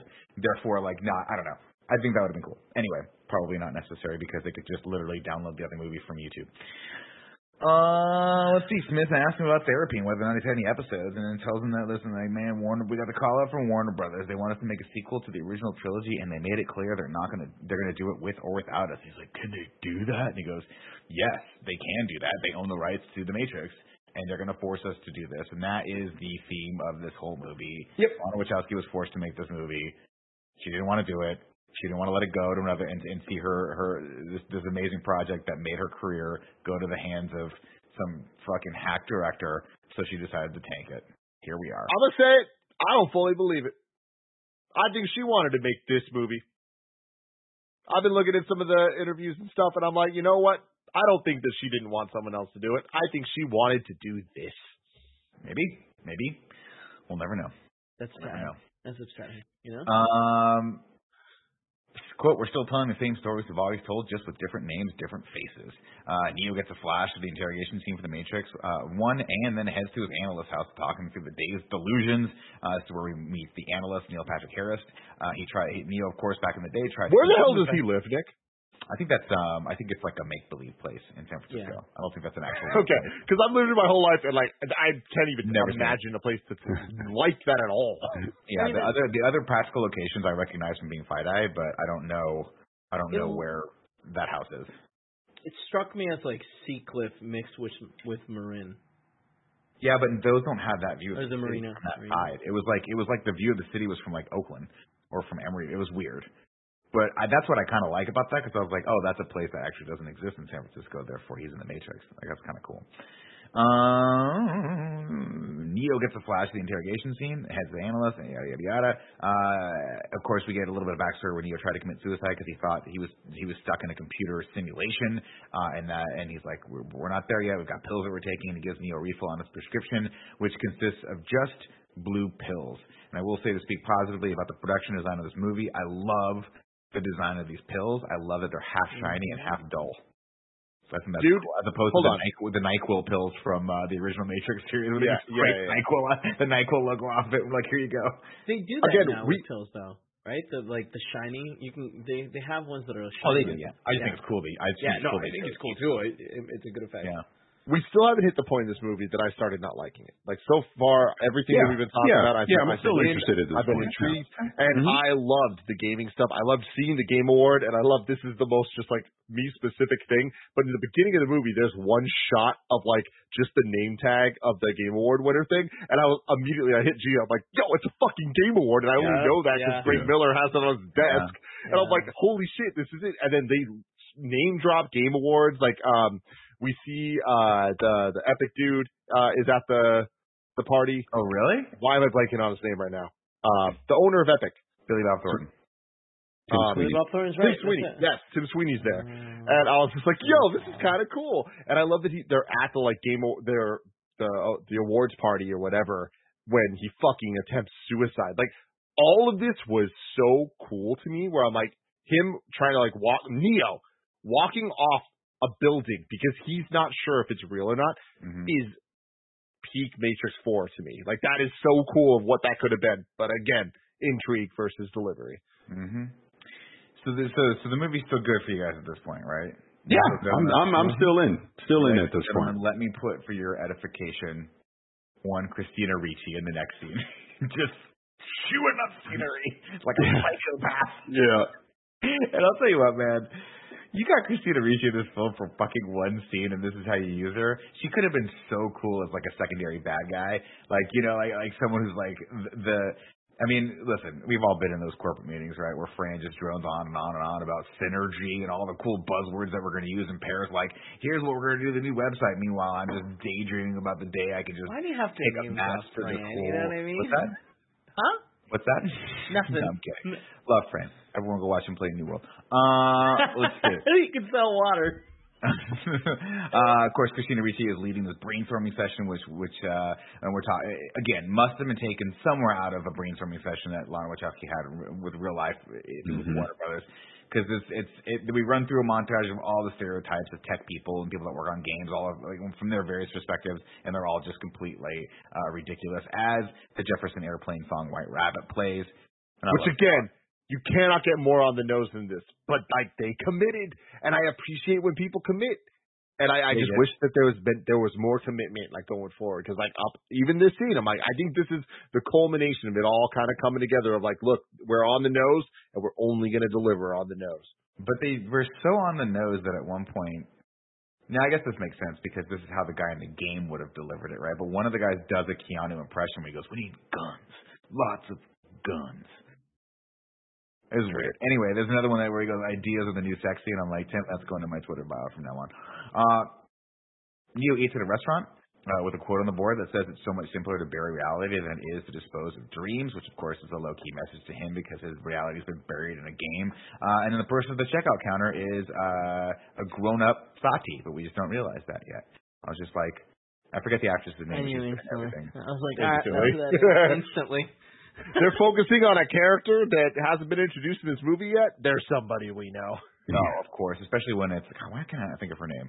Uh, Priyanka Chopra, right? Chopra Jonas, by the way, because she's married to a Jonas brother. And that's no it. shit. Yeah, I think she's married to Nick. And one of them.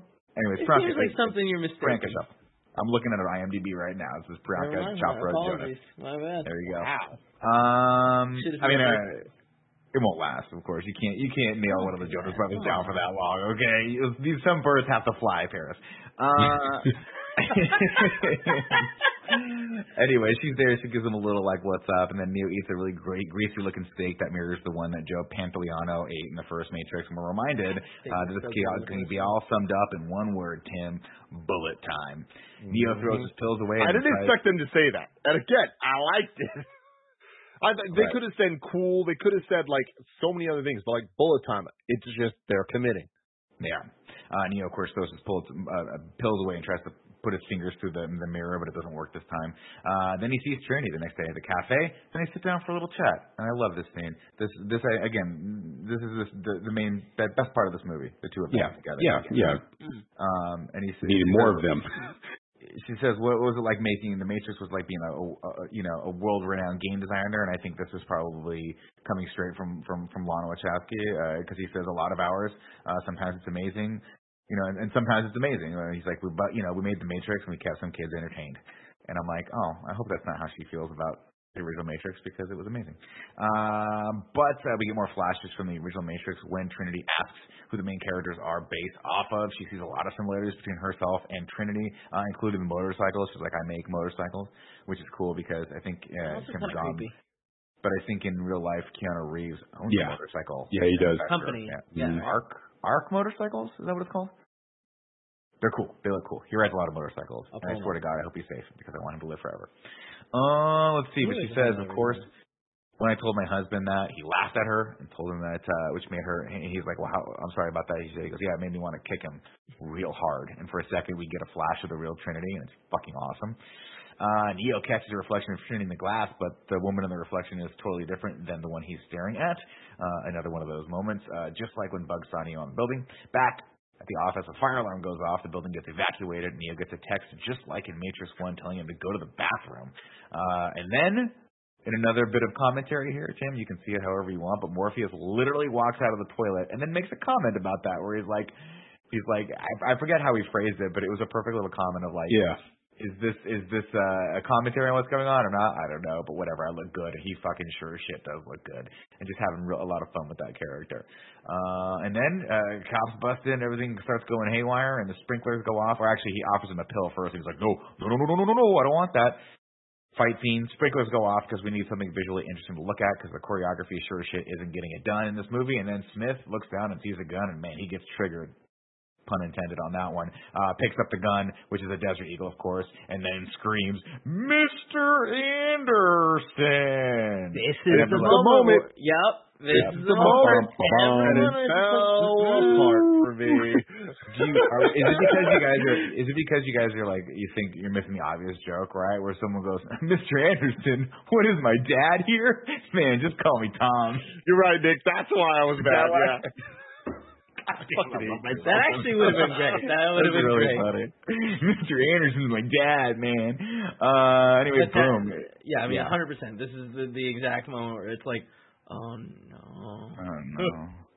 everything, everything. It was like a teeter-totter, right? Where, like, which way is it going to go until this mm-hmm. point, and then it went right into the sand.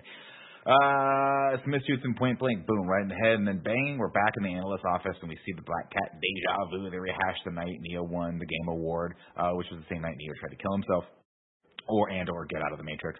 Uh, Neo tells him that Morpheus tried to get him to escape, and Morpheus is a program that Neo encoded uh, to help him escape the Matrix, which is a really cool concept. Neo heads up to the roof, of course. He's like, well, are you sure about that, or is it all in your mind? He goes, it's all in my mind. He goes, what do you think would happen if we went back to your office? Would we see it all burn on fire? Or bullets? He's like, no, you wouldn't, of course, because the analyst has had it redone thanks to the concept of deja vu, uh, which is funny that it's the cat's there. Mm-hmm. Neo heads up to the roof of his building, and we get more shots of the original Matrix, including Morpheus saying, free your mind. So he's like, screw it. He looks over, he sees a pigeon fly away, and he goes, it looks easy enough.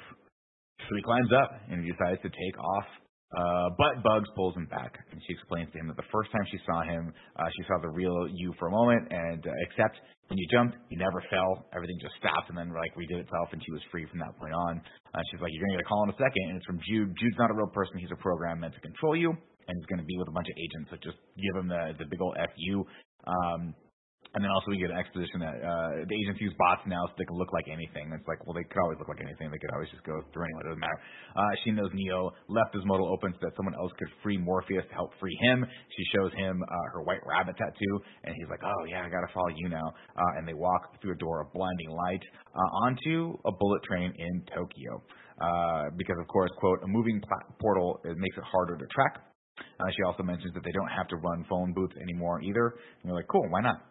And she just looks at him, blinks a couple times, and she goes, Mister Bugs, Mister Bugs was my dad, man. Just call me Bugs. Fuck, man. Uh, it could have been so cool. Could have been so cool.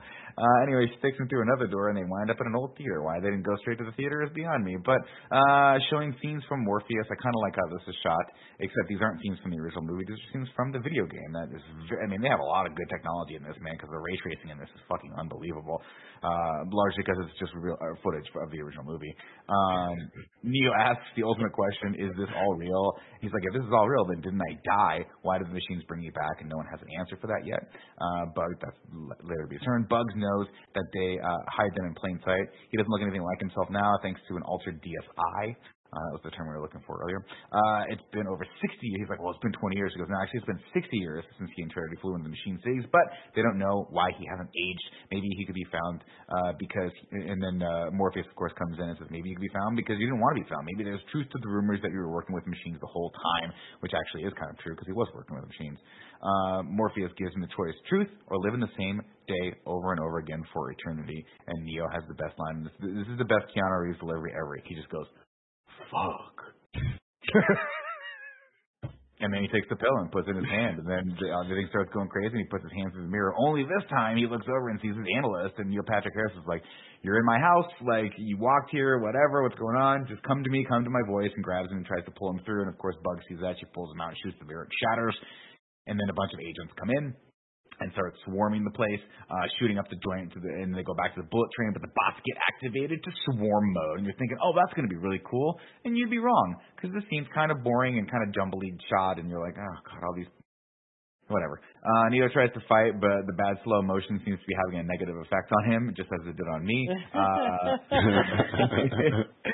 uh, so uh, uh, Seek tells them all to jump through a little tiny mirror, and she's like, we can't do it. It's like, it's a matter of perspective. Just get really close to it. And I was like, I don't know if that's how perspective works, but whatever. Also, whatever yeah, that's such a poorly executed scene. Yeah, like, it's like, wait, another what? Concept that could have been cool, but instead right, yeah. it's just, no.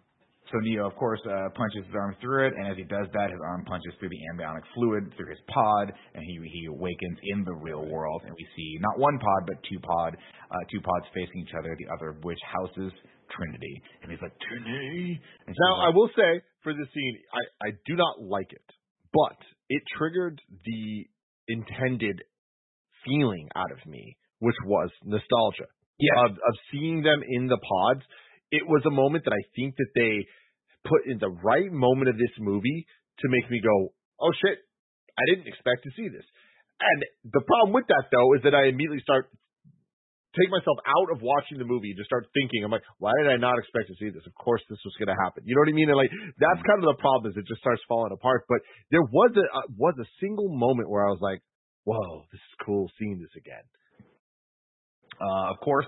Before he knows it, a big old June bug-looking machine comes over and frees him, and then another kind of French bulldog-looking machine grabs him and flies him away as Trinity tries to reach out for him, and it's really sad because when he when he leaves, she like her hand just goes back into the goo, and he's like, Trinity! And she goes, no, which is her way of saying Neo with that shit in her mouth. Anyway, uh, we we see more pods and harvesters, and I'll say this, to speak positively about the effects in this movie, um, because I tear a lot of them apart, the C G looks great here. I think all of this looks really stunning and is, is what you'd expect after seeing a movie that's updated from a twenty-year-old movie. Uh, they lay Neo down, uh, uh, face down, uh, and he doesn't have hair or beard. And again, if this messed up anything of the John Wick shooting, I will never forgive these filmmakers. Uh, they jack Neo into a construct, and Morpheus chews out some scenery, uh, having learned a lot about himself and of Neo. He tells Neo, he's like, listen, everyone's written you off. Your die, your body's dying. Uh, oh, excuse me. Before he does that, he goes, I'm, he goes, I know who I am. I'm an amalg- kind of a combination of your two greatest forces that help make you, which are Morpheus and Smith. Uh, he's like, but guess what? Your your brain's hooked on all that Matrix, all that all that good stuff the Matrix had you on for a long, long time. So your odds of survival are very small. Uh, but guess what, Ferris? Nothing a little kung fu can't fix. He goes, I know what you need, and they go to the dojo, cocktail in hand. I might I might add. He still has his uh, martini when they go to the dojo, which I find funny. Uh, so they start getting it on there. He says, could this be the first day of the rest of your life? But if you want it, you gotta fight for it. And he goes, no. I'm done fighting. And then just Morpheus beats Neo's ass into the floor. Uh, Neo, of course, spits blood in real life. Hey, do you remember when that happened in the first ten movies? There it is. Uh, he says, they taught you good. Maybe you believe their world was all you deserved, but some part of you knew that was a lie. Some part of you remembered what was real. And then Neo catches one of his punches, and he's like, you don't know me. and there's a lot of editing in this scene. So if you were hoping that allowed they just let the choreography play out in one shots like they did in the original Matrix, that'd be hard. Let's not do that. Yeah, and honestly, like that on. That is such a disappointment because like these scenes in the first movies, first movie specifically, were so good and so well thought out and engaging because they focused on martial arts. And yes. with yeah. this, it's like there's not only a lack of focus on the martial arts aspect of it, but this is uh, one of the first moments in the movie for me where it's like, cool, it's going to be what you saw before, but we're doing it slightly differently. The slightly different take they had on this wasn't different enough and wasn't really interesting or compelling at all. So we're kind of just seeing a lesser than version of what had come before. And I think up until this point, when it's the one-to-one recreations, they always added an element that made it the, the intrigue that I keep talking about. But here, there was no intrigue. Here it's like, okay, cool. We're just getting Neo back to where he was, question marks. Mm. Like, that's not as interesting. Uh, of course, as the fight progresses, Morpheus continues to hype him up and says, I know you because I know the only thing that matters to you is why you're here, why you're still fighting, and why you'll never give up. Uh, he says, this is your last chance. You got to fight for your goddamn life if you want to see Trinity again. Fight for her. And as he says that, Neo in real life grips the, the arm of his mm-hmm. uh, little Venice chair real hard and then summons all of his power and throws just a mighty Hadouken at Morpheus and blows the top off the whole joint. And it's actually kind of a cool moment.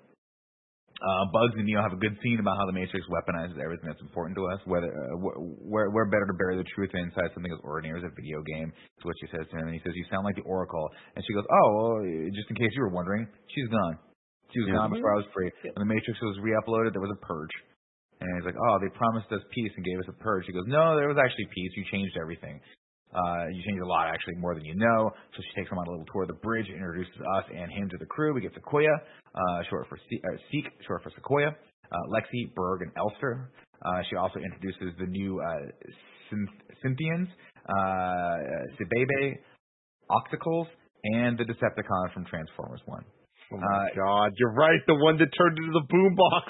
Yep. I hate that you just brought that into my mind, Nick. There it is right there. Box. Somebody was like, someone's like this. It's totally original. And the other guy was like, I don't know, man. I think I might have seen this in a really old movie. It's like, well, we're sixteen. It doesn't matter anymore. Remember that really old movie, Empire Strikes Back? Man? Oh, Nick. You're just, you're just driving it into my heart and my soul. Uh, it turns out, another cool concept here, Neo's presence in the Machine City that day uh, that he went to go barter with them had a huge impact on the machine world. Uh, they want sentient light, so they become the Synthians. Uh, they don't they don't want to be called machines anymore. They want to be uh, thought of as a new thing. Uh, that's the thing Neo changed, the meaning of, quote-unquote, our side. Who's on our side now? Uh, which I was like, that's really cool. I hope the rest of the movie is about that. It's not. Morpheus forms... Uh, Morpheus takes a physical form via a really cool effect called the Exomorphous Particle Codex, or Exomorph for short, which gives the programs the access to real-life worlds. Um, although how it does that is beyond me, because you would think you'd need some sort of emitter and trans and like and signal emitter, and you can't go too far away from that. But it turns out once he's in the real world, he can just take off wherever the heck he wants to go and not have to be close to any of the ships whatsoever, which is kind of strange to me, but whatever. Uh, maybe maybe that's like a really, really strong Wi-Fi signal in these ships that can go like ten, fifteen miles. Uh, Neo asked the other pod. He asked about the other pod housing Trinity, uh, but the place is on lock. And I'm like, listen, we're not going to lie. This place is really, really hard. Despite what happens in the third act, this place is really, really hard to get yeah. to. Okay. Uh, so Bebe can't even get in there anymore. Uh, she's persona non grata, or they're persona non grata. Uh, they approach the gates of what you think is Zion at first, but turns out is not Zion. And it's just like Batman, where they go through the wall. The wall is like, but it's fake. And like, oh, it was a hologram the whole time. They're like, yeah, we're still hiding from the machines. And Neo doesn't, is like, why? Why are you hiding from the machines? Are you at war with the machines still? And they're like, well, kind of, but not kind of. They're actually at war with it themselves. It doesn't matter. This is not Zion. This is Io, uh, which is just the, the hardest word to write because I always think it's just ten or low. I can never remember that's yeah. an I. Uh, unless I got to pick a different font. Uh, but it's pretty much just Zion with a cool Las Vegas biosky. Uh, which is cool. Cause I don't know like if this a, is the scene or if it was, if it's later or earlier or wherever it is, but when they're talking about the machine civil war, and this is shot, right, they're yeah. about to get up to yeah. it right now. Mm-hmm. Okay, cool. Uh, just, yeah. just real quick, one little like uh, production, like or not production, but just a, a tidbit that I liked was the blue and red kind of firepower mm-hmm. going back and forth, mm-hmm. which is very Transformers, very Decepticon mm-hmm. Autobot of like good guys, bad guys. I do right. like that it's a little flipped on its head where the bad guys are blue and the mm. good guys are red, because the red pill, the blue pills are the people that want to be the machines uh, and all that. So cool. I like thought that. that was kind of cool, but mm-hmm. I might be the only person in the world to care. Uh, when they land, I, I, go ahead. Nothing, nothing does matter. Okay. Uh, when they land, they're greeted by none other than General Niobe, uh, still played by Jada Pinkett Smith. Only with I marked out and lots. I, I, didn't, I, I couldn't get past the bad makeup. Yeah, to be honest with you, same, it's same. so bad. It's just so impossibly bad. And her walking around like an old person the entire time, I was like, oh god, this is just not working for me. It's really taking me out of this. I was like, cool, this works. I also liked the whole, like, I didn't believe in the prophets, I believed in the man thing, and, like, how that tied into things later, and, like, it's cool. Yeah, I don't know. I, I, I still say that should have been Larry Fishburne. Oh, I mean, yo, Paris, you're, you're right. Like, honestly, that would have been way better, way cooler, especially if there was also uh, Yaya still being in this movie, and right. then, then right. we see Larry Fishburne as Morpheus. Oh, my God, that would have been incredible. That would have been so much cooler than what we got. I, I still did get that. Again, I'm a fucking sucker for nostalgia. Like, mm-hmm. there's a lot of things this movie tried to do and did even that, like, spoke to me in a way where I'm like, hey, look, I'm one of those dumb motherfuckers that just wants wants the shit that I'm looking for, and they gave yeah. it to me in, in certain ways. Uh, of course, Niobe is like, listen, uh, Bugs is like, he's the one. She goes, I don't believe in the one. I never did. And Keanu uh, responds by saying, no, but there was a time you trusted me with your shit. Uh, which is nice. Uh, she takes uh, she takes the mimosa uh, away. I don't even. I can't. I cannot say this word. Nem- Nemesine, I think. Nemesine is how you say the name of her ship. Away from Bugs, and grounds the whole crew. Uh, Niobe tells Neo she doesn't want war. She just wants what everyone in San Francisco wants: silence. Uh, Niobe walks Neo around their botany lab, uh, where they're doing all sorts of cool stuff with the aid of the D I and uh, Synthians. Uh, I love this scene. I think there's a lot here, and I think it's super cool, especially the concept of. They were like, here, try the strawberries. Like, where'd you guys get strawberries? I thought these were gone. And they're like, we reverse engineered the code from the Matrix to come up so with cool. uh, the D N A strand D N A. Yeah. to create a strawberry. I'm like, that's so cool. That is a really Dude, cool yeah. concept. And again, it's not only cool as a concept, it's cool as a concept for the, like, kind of meta, deep thinking stoner shit of the Matrix, where it's like, so really going back to what Paris keeps talking about, why don't we all just blue pill? Like, if what you're seeking so desperately is the taste of strawberries, why don't you just just go all in? Why yeah, do this fight? It. Why do all this other stuff? But I like that even in the real world, there's still like there there's better things in there. Let's yeah. take them. Like I, that's a cool concept. Cool concept. Uh She says, back in the day, we believed it was us or them. Uh, this city, of course, was built by us and them. The truce with the humans, of course, caused the scarcity in power, which made them go to war with each other, uh, which gave rise to a new power, which I assume is the analyst and or whatever's mm-hmm. running the Matrix now. She says, nothing causes a war quite like scarcity, which is an interesting concept. Uh, Morpheus was elected. Uh, we, there's a statue of him, so I can only imagine he was elected God, uh, but he couldn't see the forest for the trees with a new power rising, and I guess died as Zion was destroyed through the war. Do we know what happened here? I rolled this part back, and I was like, I don't know why he died or how he died, or why this war had anything to do with the humans at all. Yeah, not. That's where it wasn't one hundred percent clear, but it sounds like the humans got caught up in the Civil War, and part of the casualty was, was Zion, because right. because Morpheus believed too much in everything that Neo fought for, instead of doing what Niobe did and basically, let's protect ourselves from all of this. That's how I took it anyways. Hmm. Uh, which which means that it's not canon to Matrix Online. Like, right, because he's assassinated in the Matrix, yeah. Yeah, mm. and it's like, well, then then they should have just had him in here. God damn it. Right. Uh, Niobe orders Neo put in confinement until they can figure out what's going on, and during the elevator ride out, Shepard, who is, in my opinion, the least fun character in this whole movie, uh, geeks out about him. He tells him things aren't different now. Sometimes it feels like people gave up. And then he asks if uh, Neo can still fly, and Neo uh, nods, uh, and it's great. Uh, or, yeah, I don't know. Uh, Morpheus trickles down a drain pipe. I also, real quick, the whole, like, Morpheus not being able to get it up and fly thing, weird. Yeah. Oh, you mean Neo. You mean Neo. Yeah. Oh, Morpheus. yeah, I'm sorry. I'm yeah. sorry. Oh, yeah. Neo, Neo not being able to... Maybe Morpheus can't get it up either. I mean, that's what happened. But like, what a, what a silly thing to put in there. It's like, oh, until uh, Trinity could fly, then he could fly. And it's like, all right. Hey, man. Takes two to tango. Uh, it was all worth it just for that, Nick. Thanks. Morbius trickles out a drain pipe, and I can't help but think that they need some sort of, like, this, how does these magnetic balls work? Anyway, they bust him out, and General Niobe is warned that Bugs stole back her ship, and uh, they spot Trinity in the Matrix. Uh, but Bugs asks the tough question. She's like, what if she's happy there and she doesn't want to go? And Neil's like, well, what does her code look like? And she's like, well, it looks a lot like yours. And he's like, well, there's your answer. She's not happy. She's conflicted.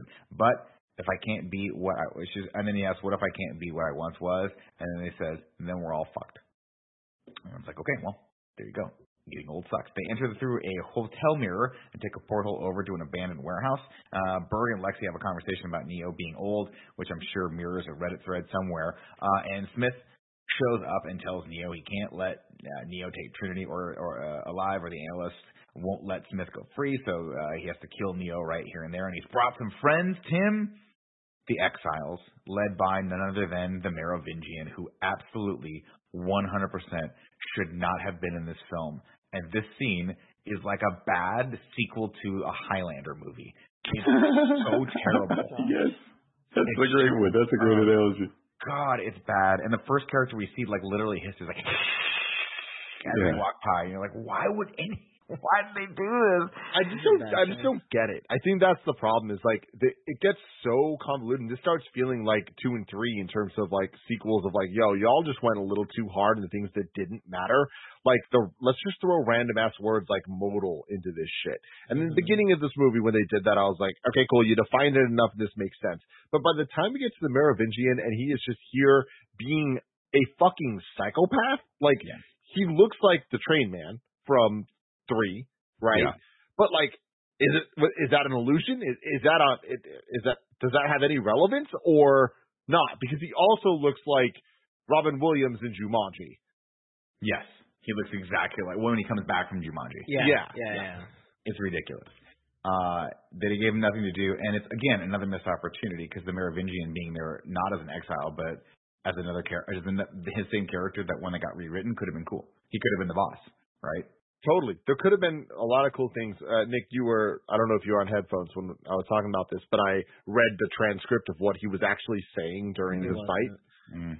Uh, it's, I mean, I, I don't need to repeat it. It's, it's just insanity. Like, yeah. It's, it's just like, it's just pure, it's the most kind of like, if you were to ask someone, what are the themes of this movie? Like, what is this movie about?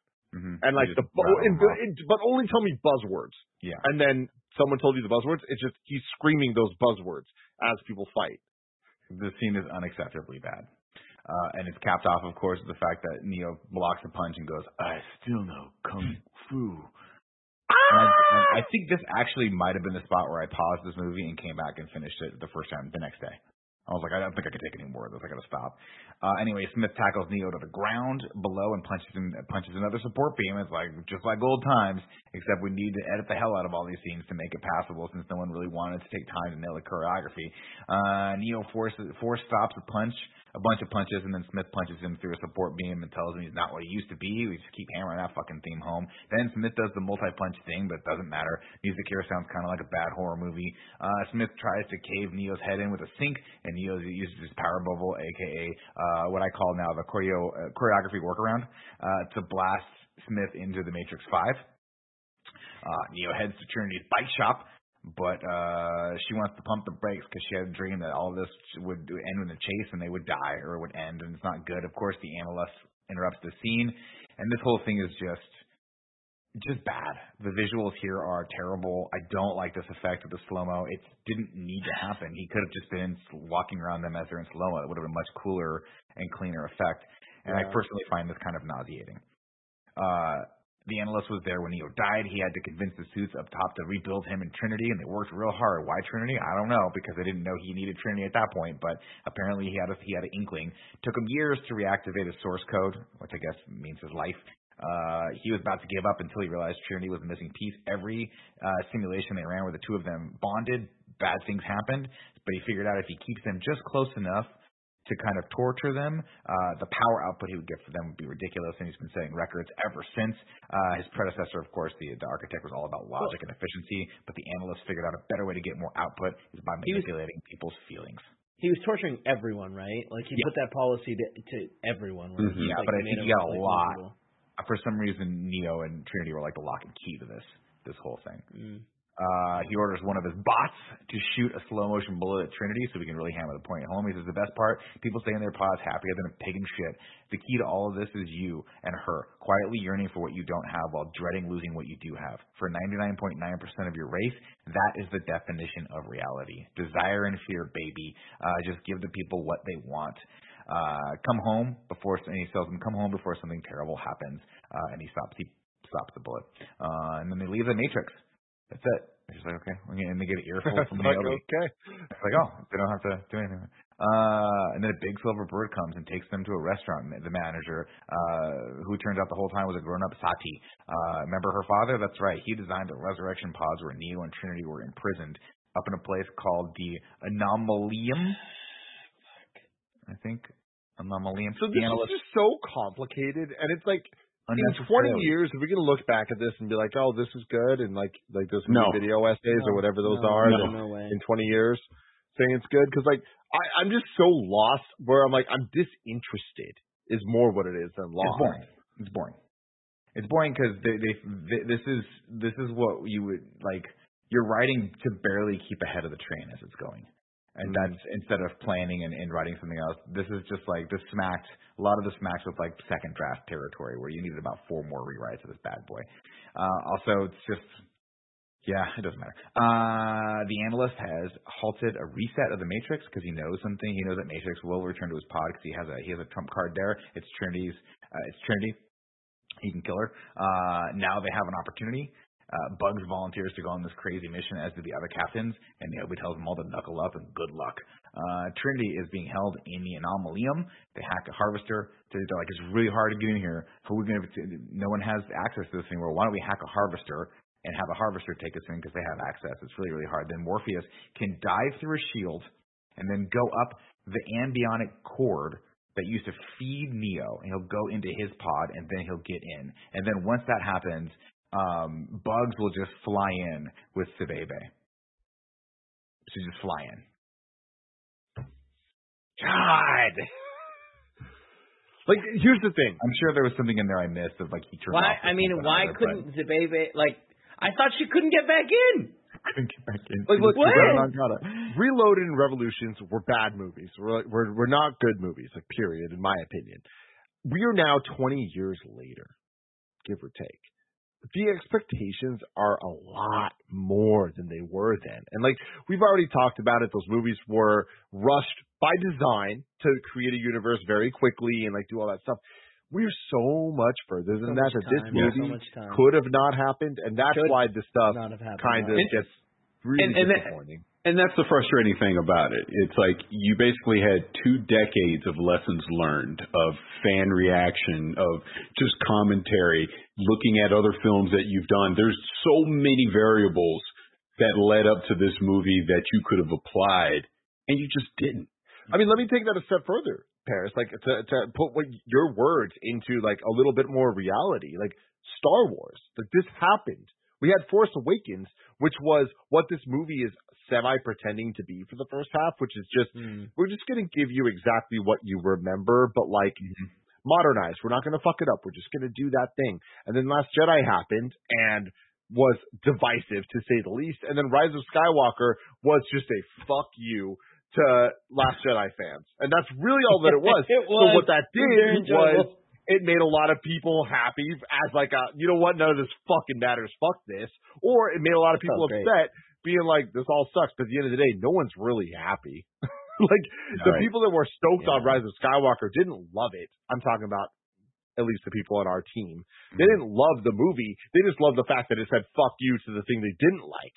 So th- where we're at with this movie is it's like you're acting like your commentary on Force Awakens, but at the end of the day, you're just Rise of Skywalker. Yes, I think that's, oh, yeah. a, that's oh, yeah. a good way to put it. Yeah, there's a lot of similarities there. Um, then they go, hey, does Trinity have to take the red pill? Because Neo had to take the red pill, and they're like, nah, nah, nah, Trinity's good. She doesn't have to take the red pill. Nah, like, it's oh, fine. Okay. We're gonna we're gonna hot like swap it. We're gonna hot yeah. swap it. So we're gonna transfer her consciousness onto, onto this laptop as another person, and the only person who can do that is Bugs because we have to have something for um, her to do for the mm-hmm. rest of this movie. Otherwise, she has literally nothing to do. Mm-hmm. Uh, the analyst, of course, is like, killed Sati's parents. She's got to have a reason for her to want to be doing this. And then Niobe's like, wait, you knew all this shit the whole time. Why didn't you tell me? And the only thing the screenwriter could think of to come up with was, she was like, oh, that might have been a mistake. My bad. I should probably, I probably should have told you Neo was alive. My bad. If you're mad at that, I apologize. And it's like, oh, that so doesn't go long, a long enough way to explain that. But whatever. Again, we're just writing this bad boy as a train. The plane's already left the fucking station, if you know what I mean. Uh, let's see. I think we're like maybe a quarter of the way through this movie now. Lexi stopped in to ask if, uh, oh, no, we're like halfway. So no, we're at, the, we're at the end. We're almost. Yeah, there it is. Uh, but it's Lexi stopped. I know. Lexi stopped in to ask uh, if she was wrong for believing in Trinity, uh, and he says, she says, what if we're too late? What if she's not Trinity anymore? And then Neo says, I never believed I was the one, but she did. She believed in me. It's my turn to believe in her. And that, that line hits. I love that line. Uh, Neo heads back into the Matrix to free Trinity while Sati operates on Trinity's body so she can transfer her consciousness to Bugs to bypass why. I have no idea. I can't remember why they needed to do this, and I didn't bother to go back. I'm sure there was one line of exposition as to why they needed to do this. Uh, Neo walks back into Joe and the Juice and the Phi Dai, and, and the analyst is waiting there for him with a team of agents and says, hey, if she tells me, he says, if she tells me she, uh, she, she doesn't want to leave, you win. Uh, but if she wants me, then you'll let us go free. That's, and he says, as an incentive, if you don't agree to this deal, uh, my crew upstairs will just unplug me and you won't get anything. I'll just die. And he goes, all right, fine. Trinity comes in. Uh, they give him the space and uh, tells Neo uh, she saw this all. This is like, this was my dream. This is the thing I was talking about. And they sit down and have a little chat. She says, uh, there's a part of me that feels like I've been waiting my whole life for you. And that part of me is like, what the hell took you so long? And then fucking Chad and those kids come in. And they tell her, he's like, oh, my God, you got to come with me. One of the kids broke their arm. And, and she looks at Neo and she says, it's too late. And he says, I understand. And Chad tries to walk out and he's like, come on, Tiffany, Tiffany, let's go. And the agent starts to take Neo and tell him about to shoot him in the head. And Trinity looks back and Chad just keeps on fucking hounding her, man. He just keeps on calling her Tiffany. And he grabs her arm and he goes, Tiffany. He keeps and she looks, calling her Tiffany. And, he, and she looks at him, and he goes, Tiffany, you have to come with us. Tiffany, and she looks at him, and she goes, I wish you would fucking stop calling me that. My name is Trinity, and if you don't take your hands off me, I'm going to fuck you up right now. I can't remember what she said. You better take your hands off me, I think is what she says. Uh, and, man, say what you will about the rest of this movie. Let me read this line the right way. I wish you would fucking stop calling me that. My name is Trinity, and you better take your hands off me. Worth the two and a half hours. Oh, I mean, not a good movie. Carrie-Anne Moss is a rock star. She kicks oh, ass. This that one moment, I was like that. I but again, that I said hard. This earlier. Trinity is the plot. Trinity is not a character in this movie, and that is what I, I really yes. dislike about this. It's like it was all about this moment, and this moment feels more tied to Neo than it does to her actually doing anything or being anything in this movie. And Nick, you saying like, oh, it should have just been from her perspective from the beginning. Possibly, you know, maybe that would have helped, uh, at least for me, like, what I took away from this. Was this moment as hype as fuck? Yeah, it was. I mean, I just think it would have been interesting, right, to have her be like, the whole point of her journey then to be like, oh, they found me, I have to help free Neo because he's the one, but then at the end of the movie she realizes she was the one, right? That was that was that real journey. I think that could have been cool. And I just like Carrie-Anne Moss. I would have loved to have seen more of her in this movie. I think she was wildly underutilized mm-hmm. in this. Mm-hmm. Uh, but she just fucks Chad's shit up into next Tuesday, man, and calls for Neo, to which he responds, Trinity! And then everything explodes, and everything starts going crazy, and the analyst freezes time again. And he goes, listen, I know I told, told you we had a deal, but I'm, I'm going back on that bad boy. I can't let you do that. Then Smith intervenes. Uh, for some reason, he's immune to this bad slow-mo effect. I wish I was. He punches the analyst in the face, sends him over the bar, and everything snaps back into chaotic slow-mo. Uh, Bugs gets jacked in from the bypass and fights with slash as Trinity, and Trinity goes, ew, and the echo effect that the Instagram filter pops out. Uh, then they unjack Trinity and transfer her consciousness with a cool effect, anyway, uh, freeing her mind. For a moment, she feels she has like this weird cool glow and like punches like Neo, and it's like, oh, is she the one? That's pretty cool. Uh, Trinity and Neo fight the horde of agents back uh, and finally embrace, blasting everything into smithereens. Very powerful moment there. At least it would have been if the movie had been good. Smith shoots the analyst to pieces and then pieces out. And he's like, my journey here ends, my friend. He's like, wait, you don't need to kill me? You just need to kill that guy. Why don't you just kill the analyst the whole time? You have the power. You're literally, oh, like the analyst literally can't do anything. Why don't you just go to his house and kill him? Um, He says, you know the difference between you and me, Tom? Anyone can be you, whereas I've always been anyone, everyone. And he shakes back into the, the barista, and the guy's like, what's happening right now? He's like, oh, you did – out of it like this, you did all this. You killed all these people, man. Now get back there and make me a sinew latte, Tim. Everyone on the planet is apparently a bot, and they all got activated. Shepard, as he walks out, again, proving he's the least interesting character in here, is like, oh, this is not good. And you're like, can you please just deliver that line a little bit more melancholy? Because that's how I'm feeling right now. I don't want to watch the rest of this movie, and you don't seem like you want to be in this anymore. Uh, ever since he asked Neo if he could still fly, and Neo goes, hold on, I think I can. And then for a second tries comically to do it, and then he goes, yeah, that's not happening.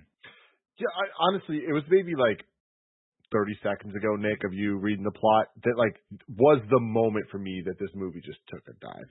Like mm-hmm. a dive into, I actively don't like this. It went from... I'm in. I'm actually kind of liking it to, uh, you know, I'm not really vibing with this. So here I am. I mm-hmm. don't like this anymore. Mm-hmm. Very bad. Uh, Trinity slides in and takes off with Neo on her Ducati, leaving the entire team behind, uh, I guess. But they're fine because they get in the car. Trinity and Neo race on the streets of S F, and Neo does a force field a bunch of times. And it's cool.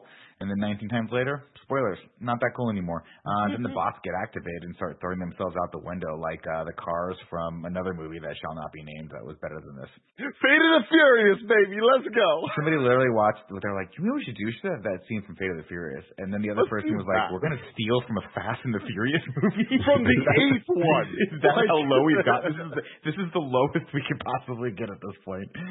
Um, let's see. I know. Uh, they hit the ground. I do like how they, they affect when they hit the ground and smash into, like, green gooey code. But that was kind of cool. Uh, everyone gets in trouble, so Bugs decides to jack in and sees, like, I can get you in, but I don't know if I can get you out. I was like, we don't need that line. Uh, she goes in, and then uh, they go over to the people that are being killed. Uh, sorry, the bots hoard Neo and Trinity into a kill zone. Thankfully, Neo has that cool force field generator's hands that he uses every five seconds. Luxembourg get overrun. Thankfully, Bugs and Morpheus just kind of shoot the bots off their car, and that's it. Uh, that was the whole point of – that's literally, like, I think the last time we see – these two characters in this movie. Yeah. Anyway, Neo and Trinity head up to the top of the tall building. And I, uh, let's see. Uh, and I think we're going to get, oh, they walk into the lobby. And I'm like, oh, cool. We're going to get a cool lobby scene, like that first lobby scene with them kicking ass. Uh, no, Neo just stops the bullets and they walk into the elevator. Uh, that would be too hard. Be, you could tell someone was like, ah, that's going to take at least another day to plan. We don't, we don't want to go yeah. wire work. Yeah. No, and honestly, like that, that is such a, a choice. Like they did that. They, they knew they were playing with our expectations mm-hmm. and they literally just said, No, mm, no, take this, take this. Like the honest. lobby scene, the Matrix lobby scene. Iconic.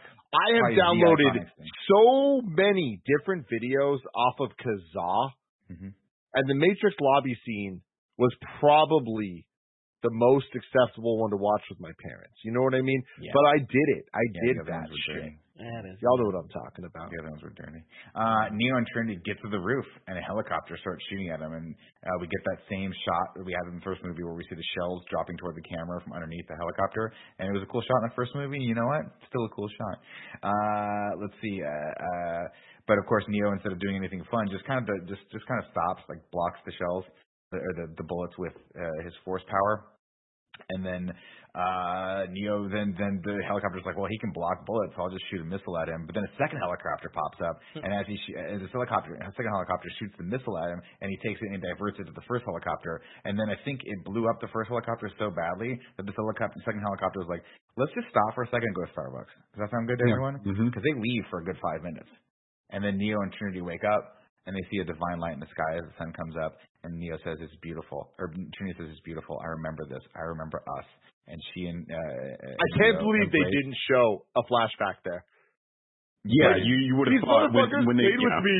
Like mm-hmm. I, I swear to God, this entire thing is just Lana like yeah. fucking with everyone. Yeah. Because like the fact that they trained us this entire movie that anytime we reference something, you're gonna see a flashback, and then you don't hear. I was like, oh man, like yo, you're trying to anger me now. Mm-hmm. uh, Trinity and Neo kiss, and it's everything. She says, "My dream ended here." And then agents start busting through the door down the staircase, and the clock starts ticking. And she says, "We can't go back now." And he says, "We," or she says, "We can't go back." And he says, "We won't." And Neo takes her hand together. They decide to jump, and, and then she's like, "Can they make that jump?" And we're like, "Probably not." Uh, and they start. Now, let me sure stop you right there, Nick mm-hmm. Scarpino. According mm-hmm. to Star, Keanu Reeves and anyone that was on Twitter uh, before the pandemic. Uh, the spectacular tandem leap with Carrie-Anne Moss from, Star- from San Francisco's forty-four Montgomery Street building was mostly accomplished without C G I effects. Get out of here. Even though the building's officially forty-three stories high, they had oh, to climb God. up further two or three floors to reach the rooftop. The pair made the jump as many as twenty times over a two-day period with body descender cables attached. I don't know if you guys remember this, but there was so many Twitter clips of people literally just with their phones like shooting up. No, but that's as we amazing. saw Keanu Reeves and Carrie-Anne Moss jumping off a building.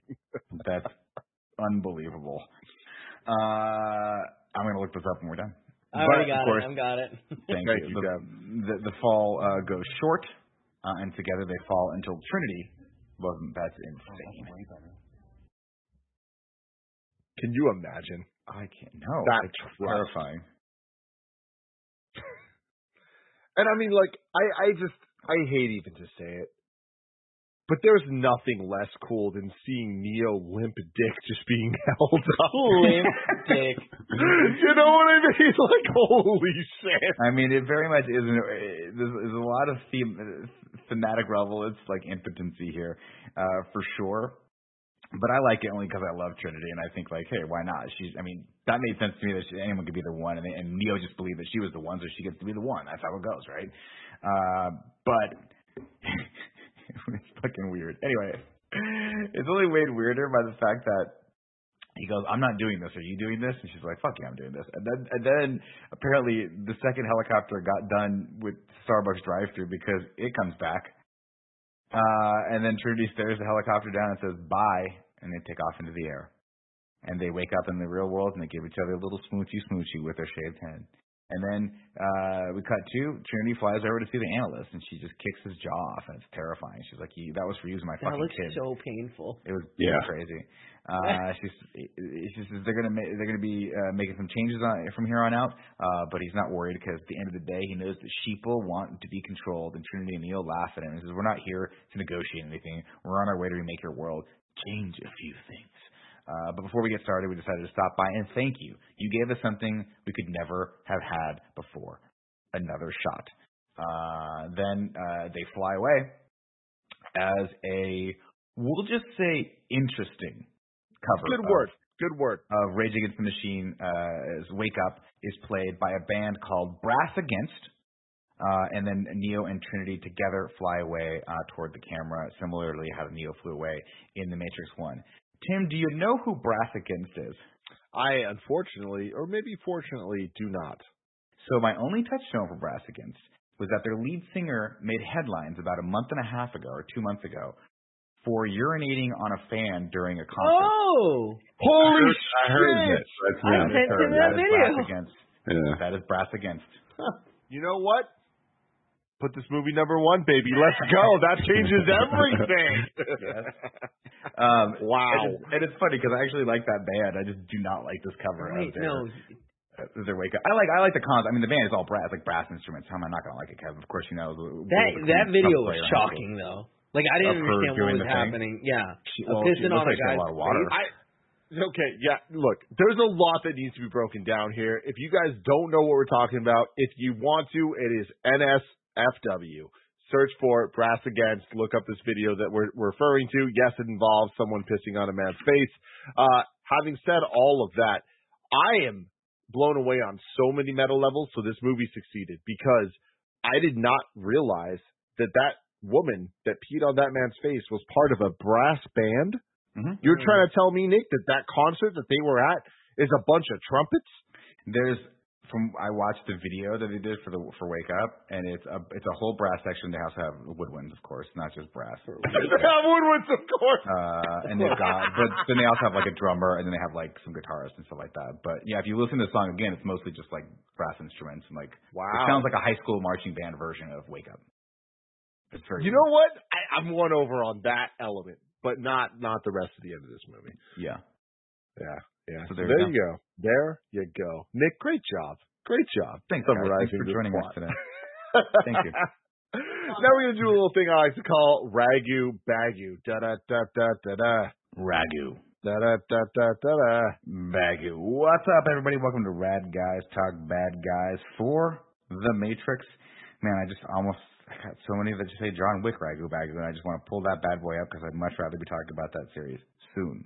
Very soon. Um, Delayed now, over a year. So oh, God, not soon at all. Yeah. Uh, number one, we have Agent Smith and the Machines. Number two, Agent Smith, the Merovingian and the Architect. And number three, Agent Smith and Deus Machina. Uh, what? Where do we want to put the I, analyst? I I think it's better than uh, Agent Smith and the uh, what was the second one? Uh, Agent Smith, the Merovingian, and the Architect. Yeah, I think it's better than the Architect. But that's because the Architect was a bad, a bad uh, antagonist, in my opinion. Really bad. Mm. And, and the babyface was fucking weird. I'm, I'm going to go number three. I think it's better than Revolutions. I think it's better than the many Agent Smiths and whatever they're trying to pull off there. Yeah. Um, I do think I'd put it above the Merovingian because it was so underdeveloped and Reloaded. Like, it was such a cool idea, and they kind of whiffed it. And the Architect is a similar thing where they, like, that was, could have been cool, but, like, it really wasn't. Whereas with this, I kind of, I liked elements of what they were building with the analyst. I think that none of them are good except for the first one. Yeah. So, I, I would put this at number three. I, I think it should be... oh, I, I think it should... I think that, that certain moments are acted better than uh, the the Merovingian's like overall failures as a, as an antagonist. So I, I would put it as number two. I'll I'll side with Tim on this, and I'll put it number three only because I love N P H and I can't stomach putting him dead last. Sorry, Ferris. I see your perspective on it. No, but I just, I'm like, gonna I, I have to fun. go. I have to go dead last because ultimately, and I love him too, but it just he was just a parody, yeah. really. And and when I think about the Merovingian, I was left wanting more of the Merovingian. And the Architect, reflecting back now, looking back at it now, he was just very analytical and logical. But what he was saying was, was kind of fascinating in a way. So, yeah, analyst. But, but what about? But you're saying, but now you're jumping, you're jumping from two to four here, Paris. Like, what's up with Smiths from Revolutions? Smith, oh, and, and well, Deus Ex Machina. Yeah. But you know what? I kind of, I kind of liked him. All right. All right. Yeah, there you go. I kind of like the baby face. Either way, the, the ranking goes, Nick. Uh, I'm sorry. The ranking goes number one, uh, Smith and the Machines. Number two, the Merovingian, uh, Agent Smith and the Architect. Number three, the Analyst. Number four, Agent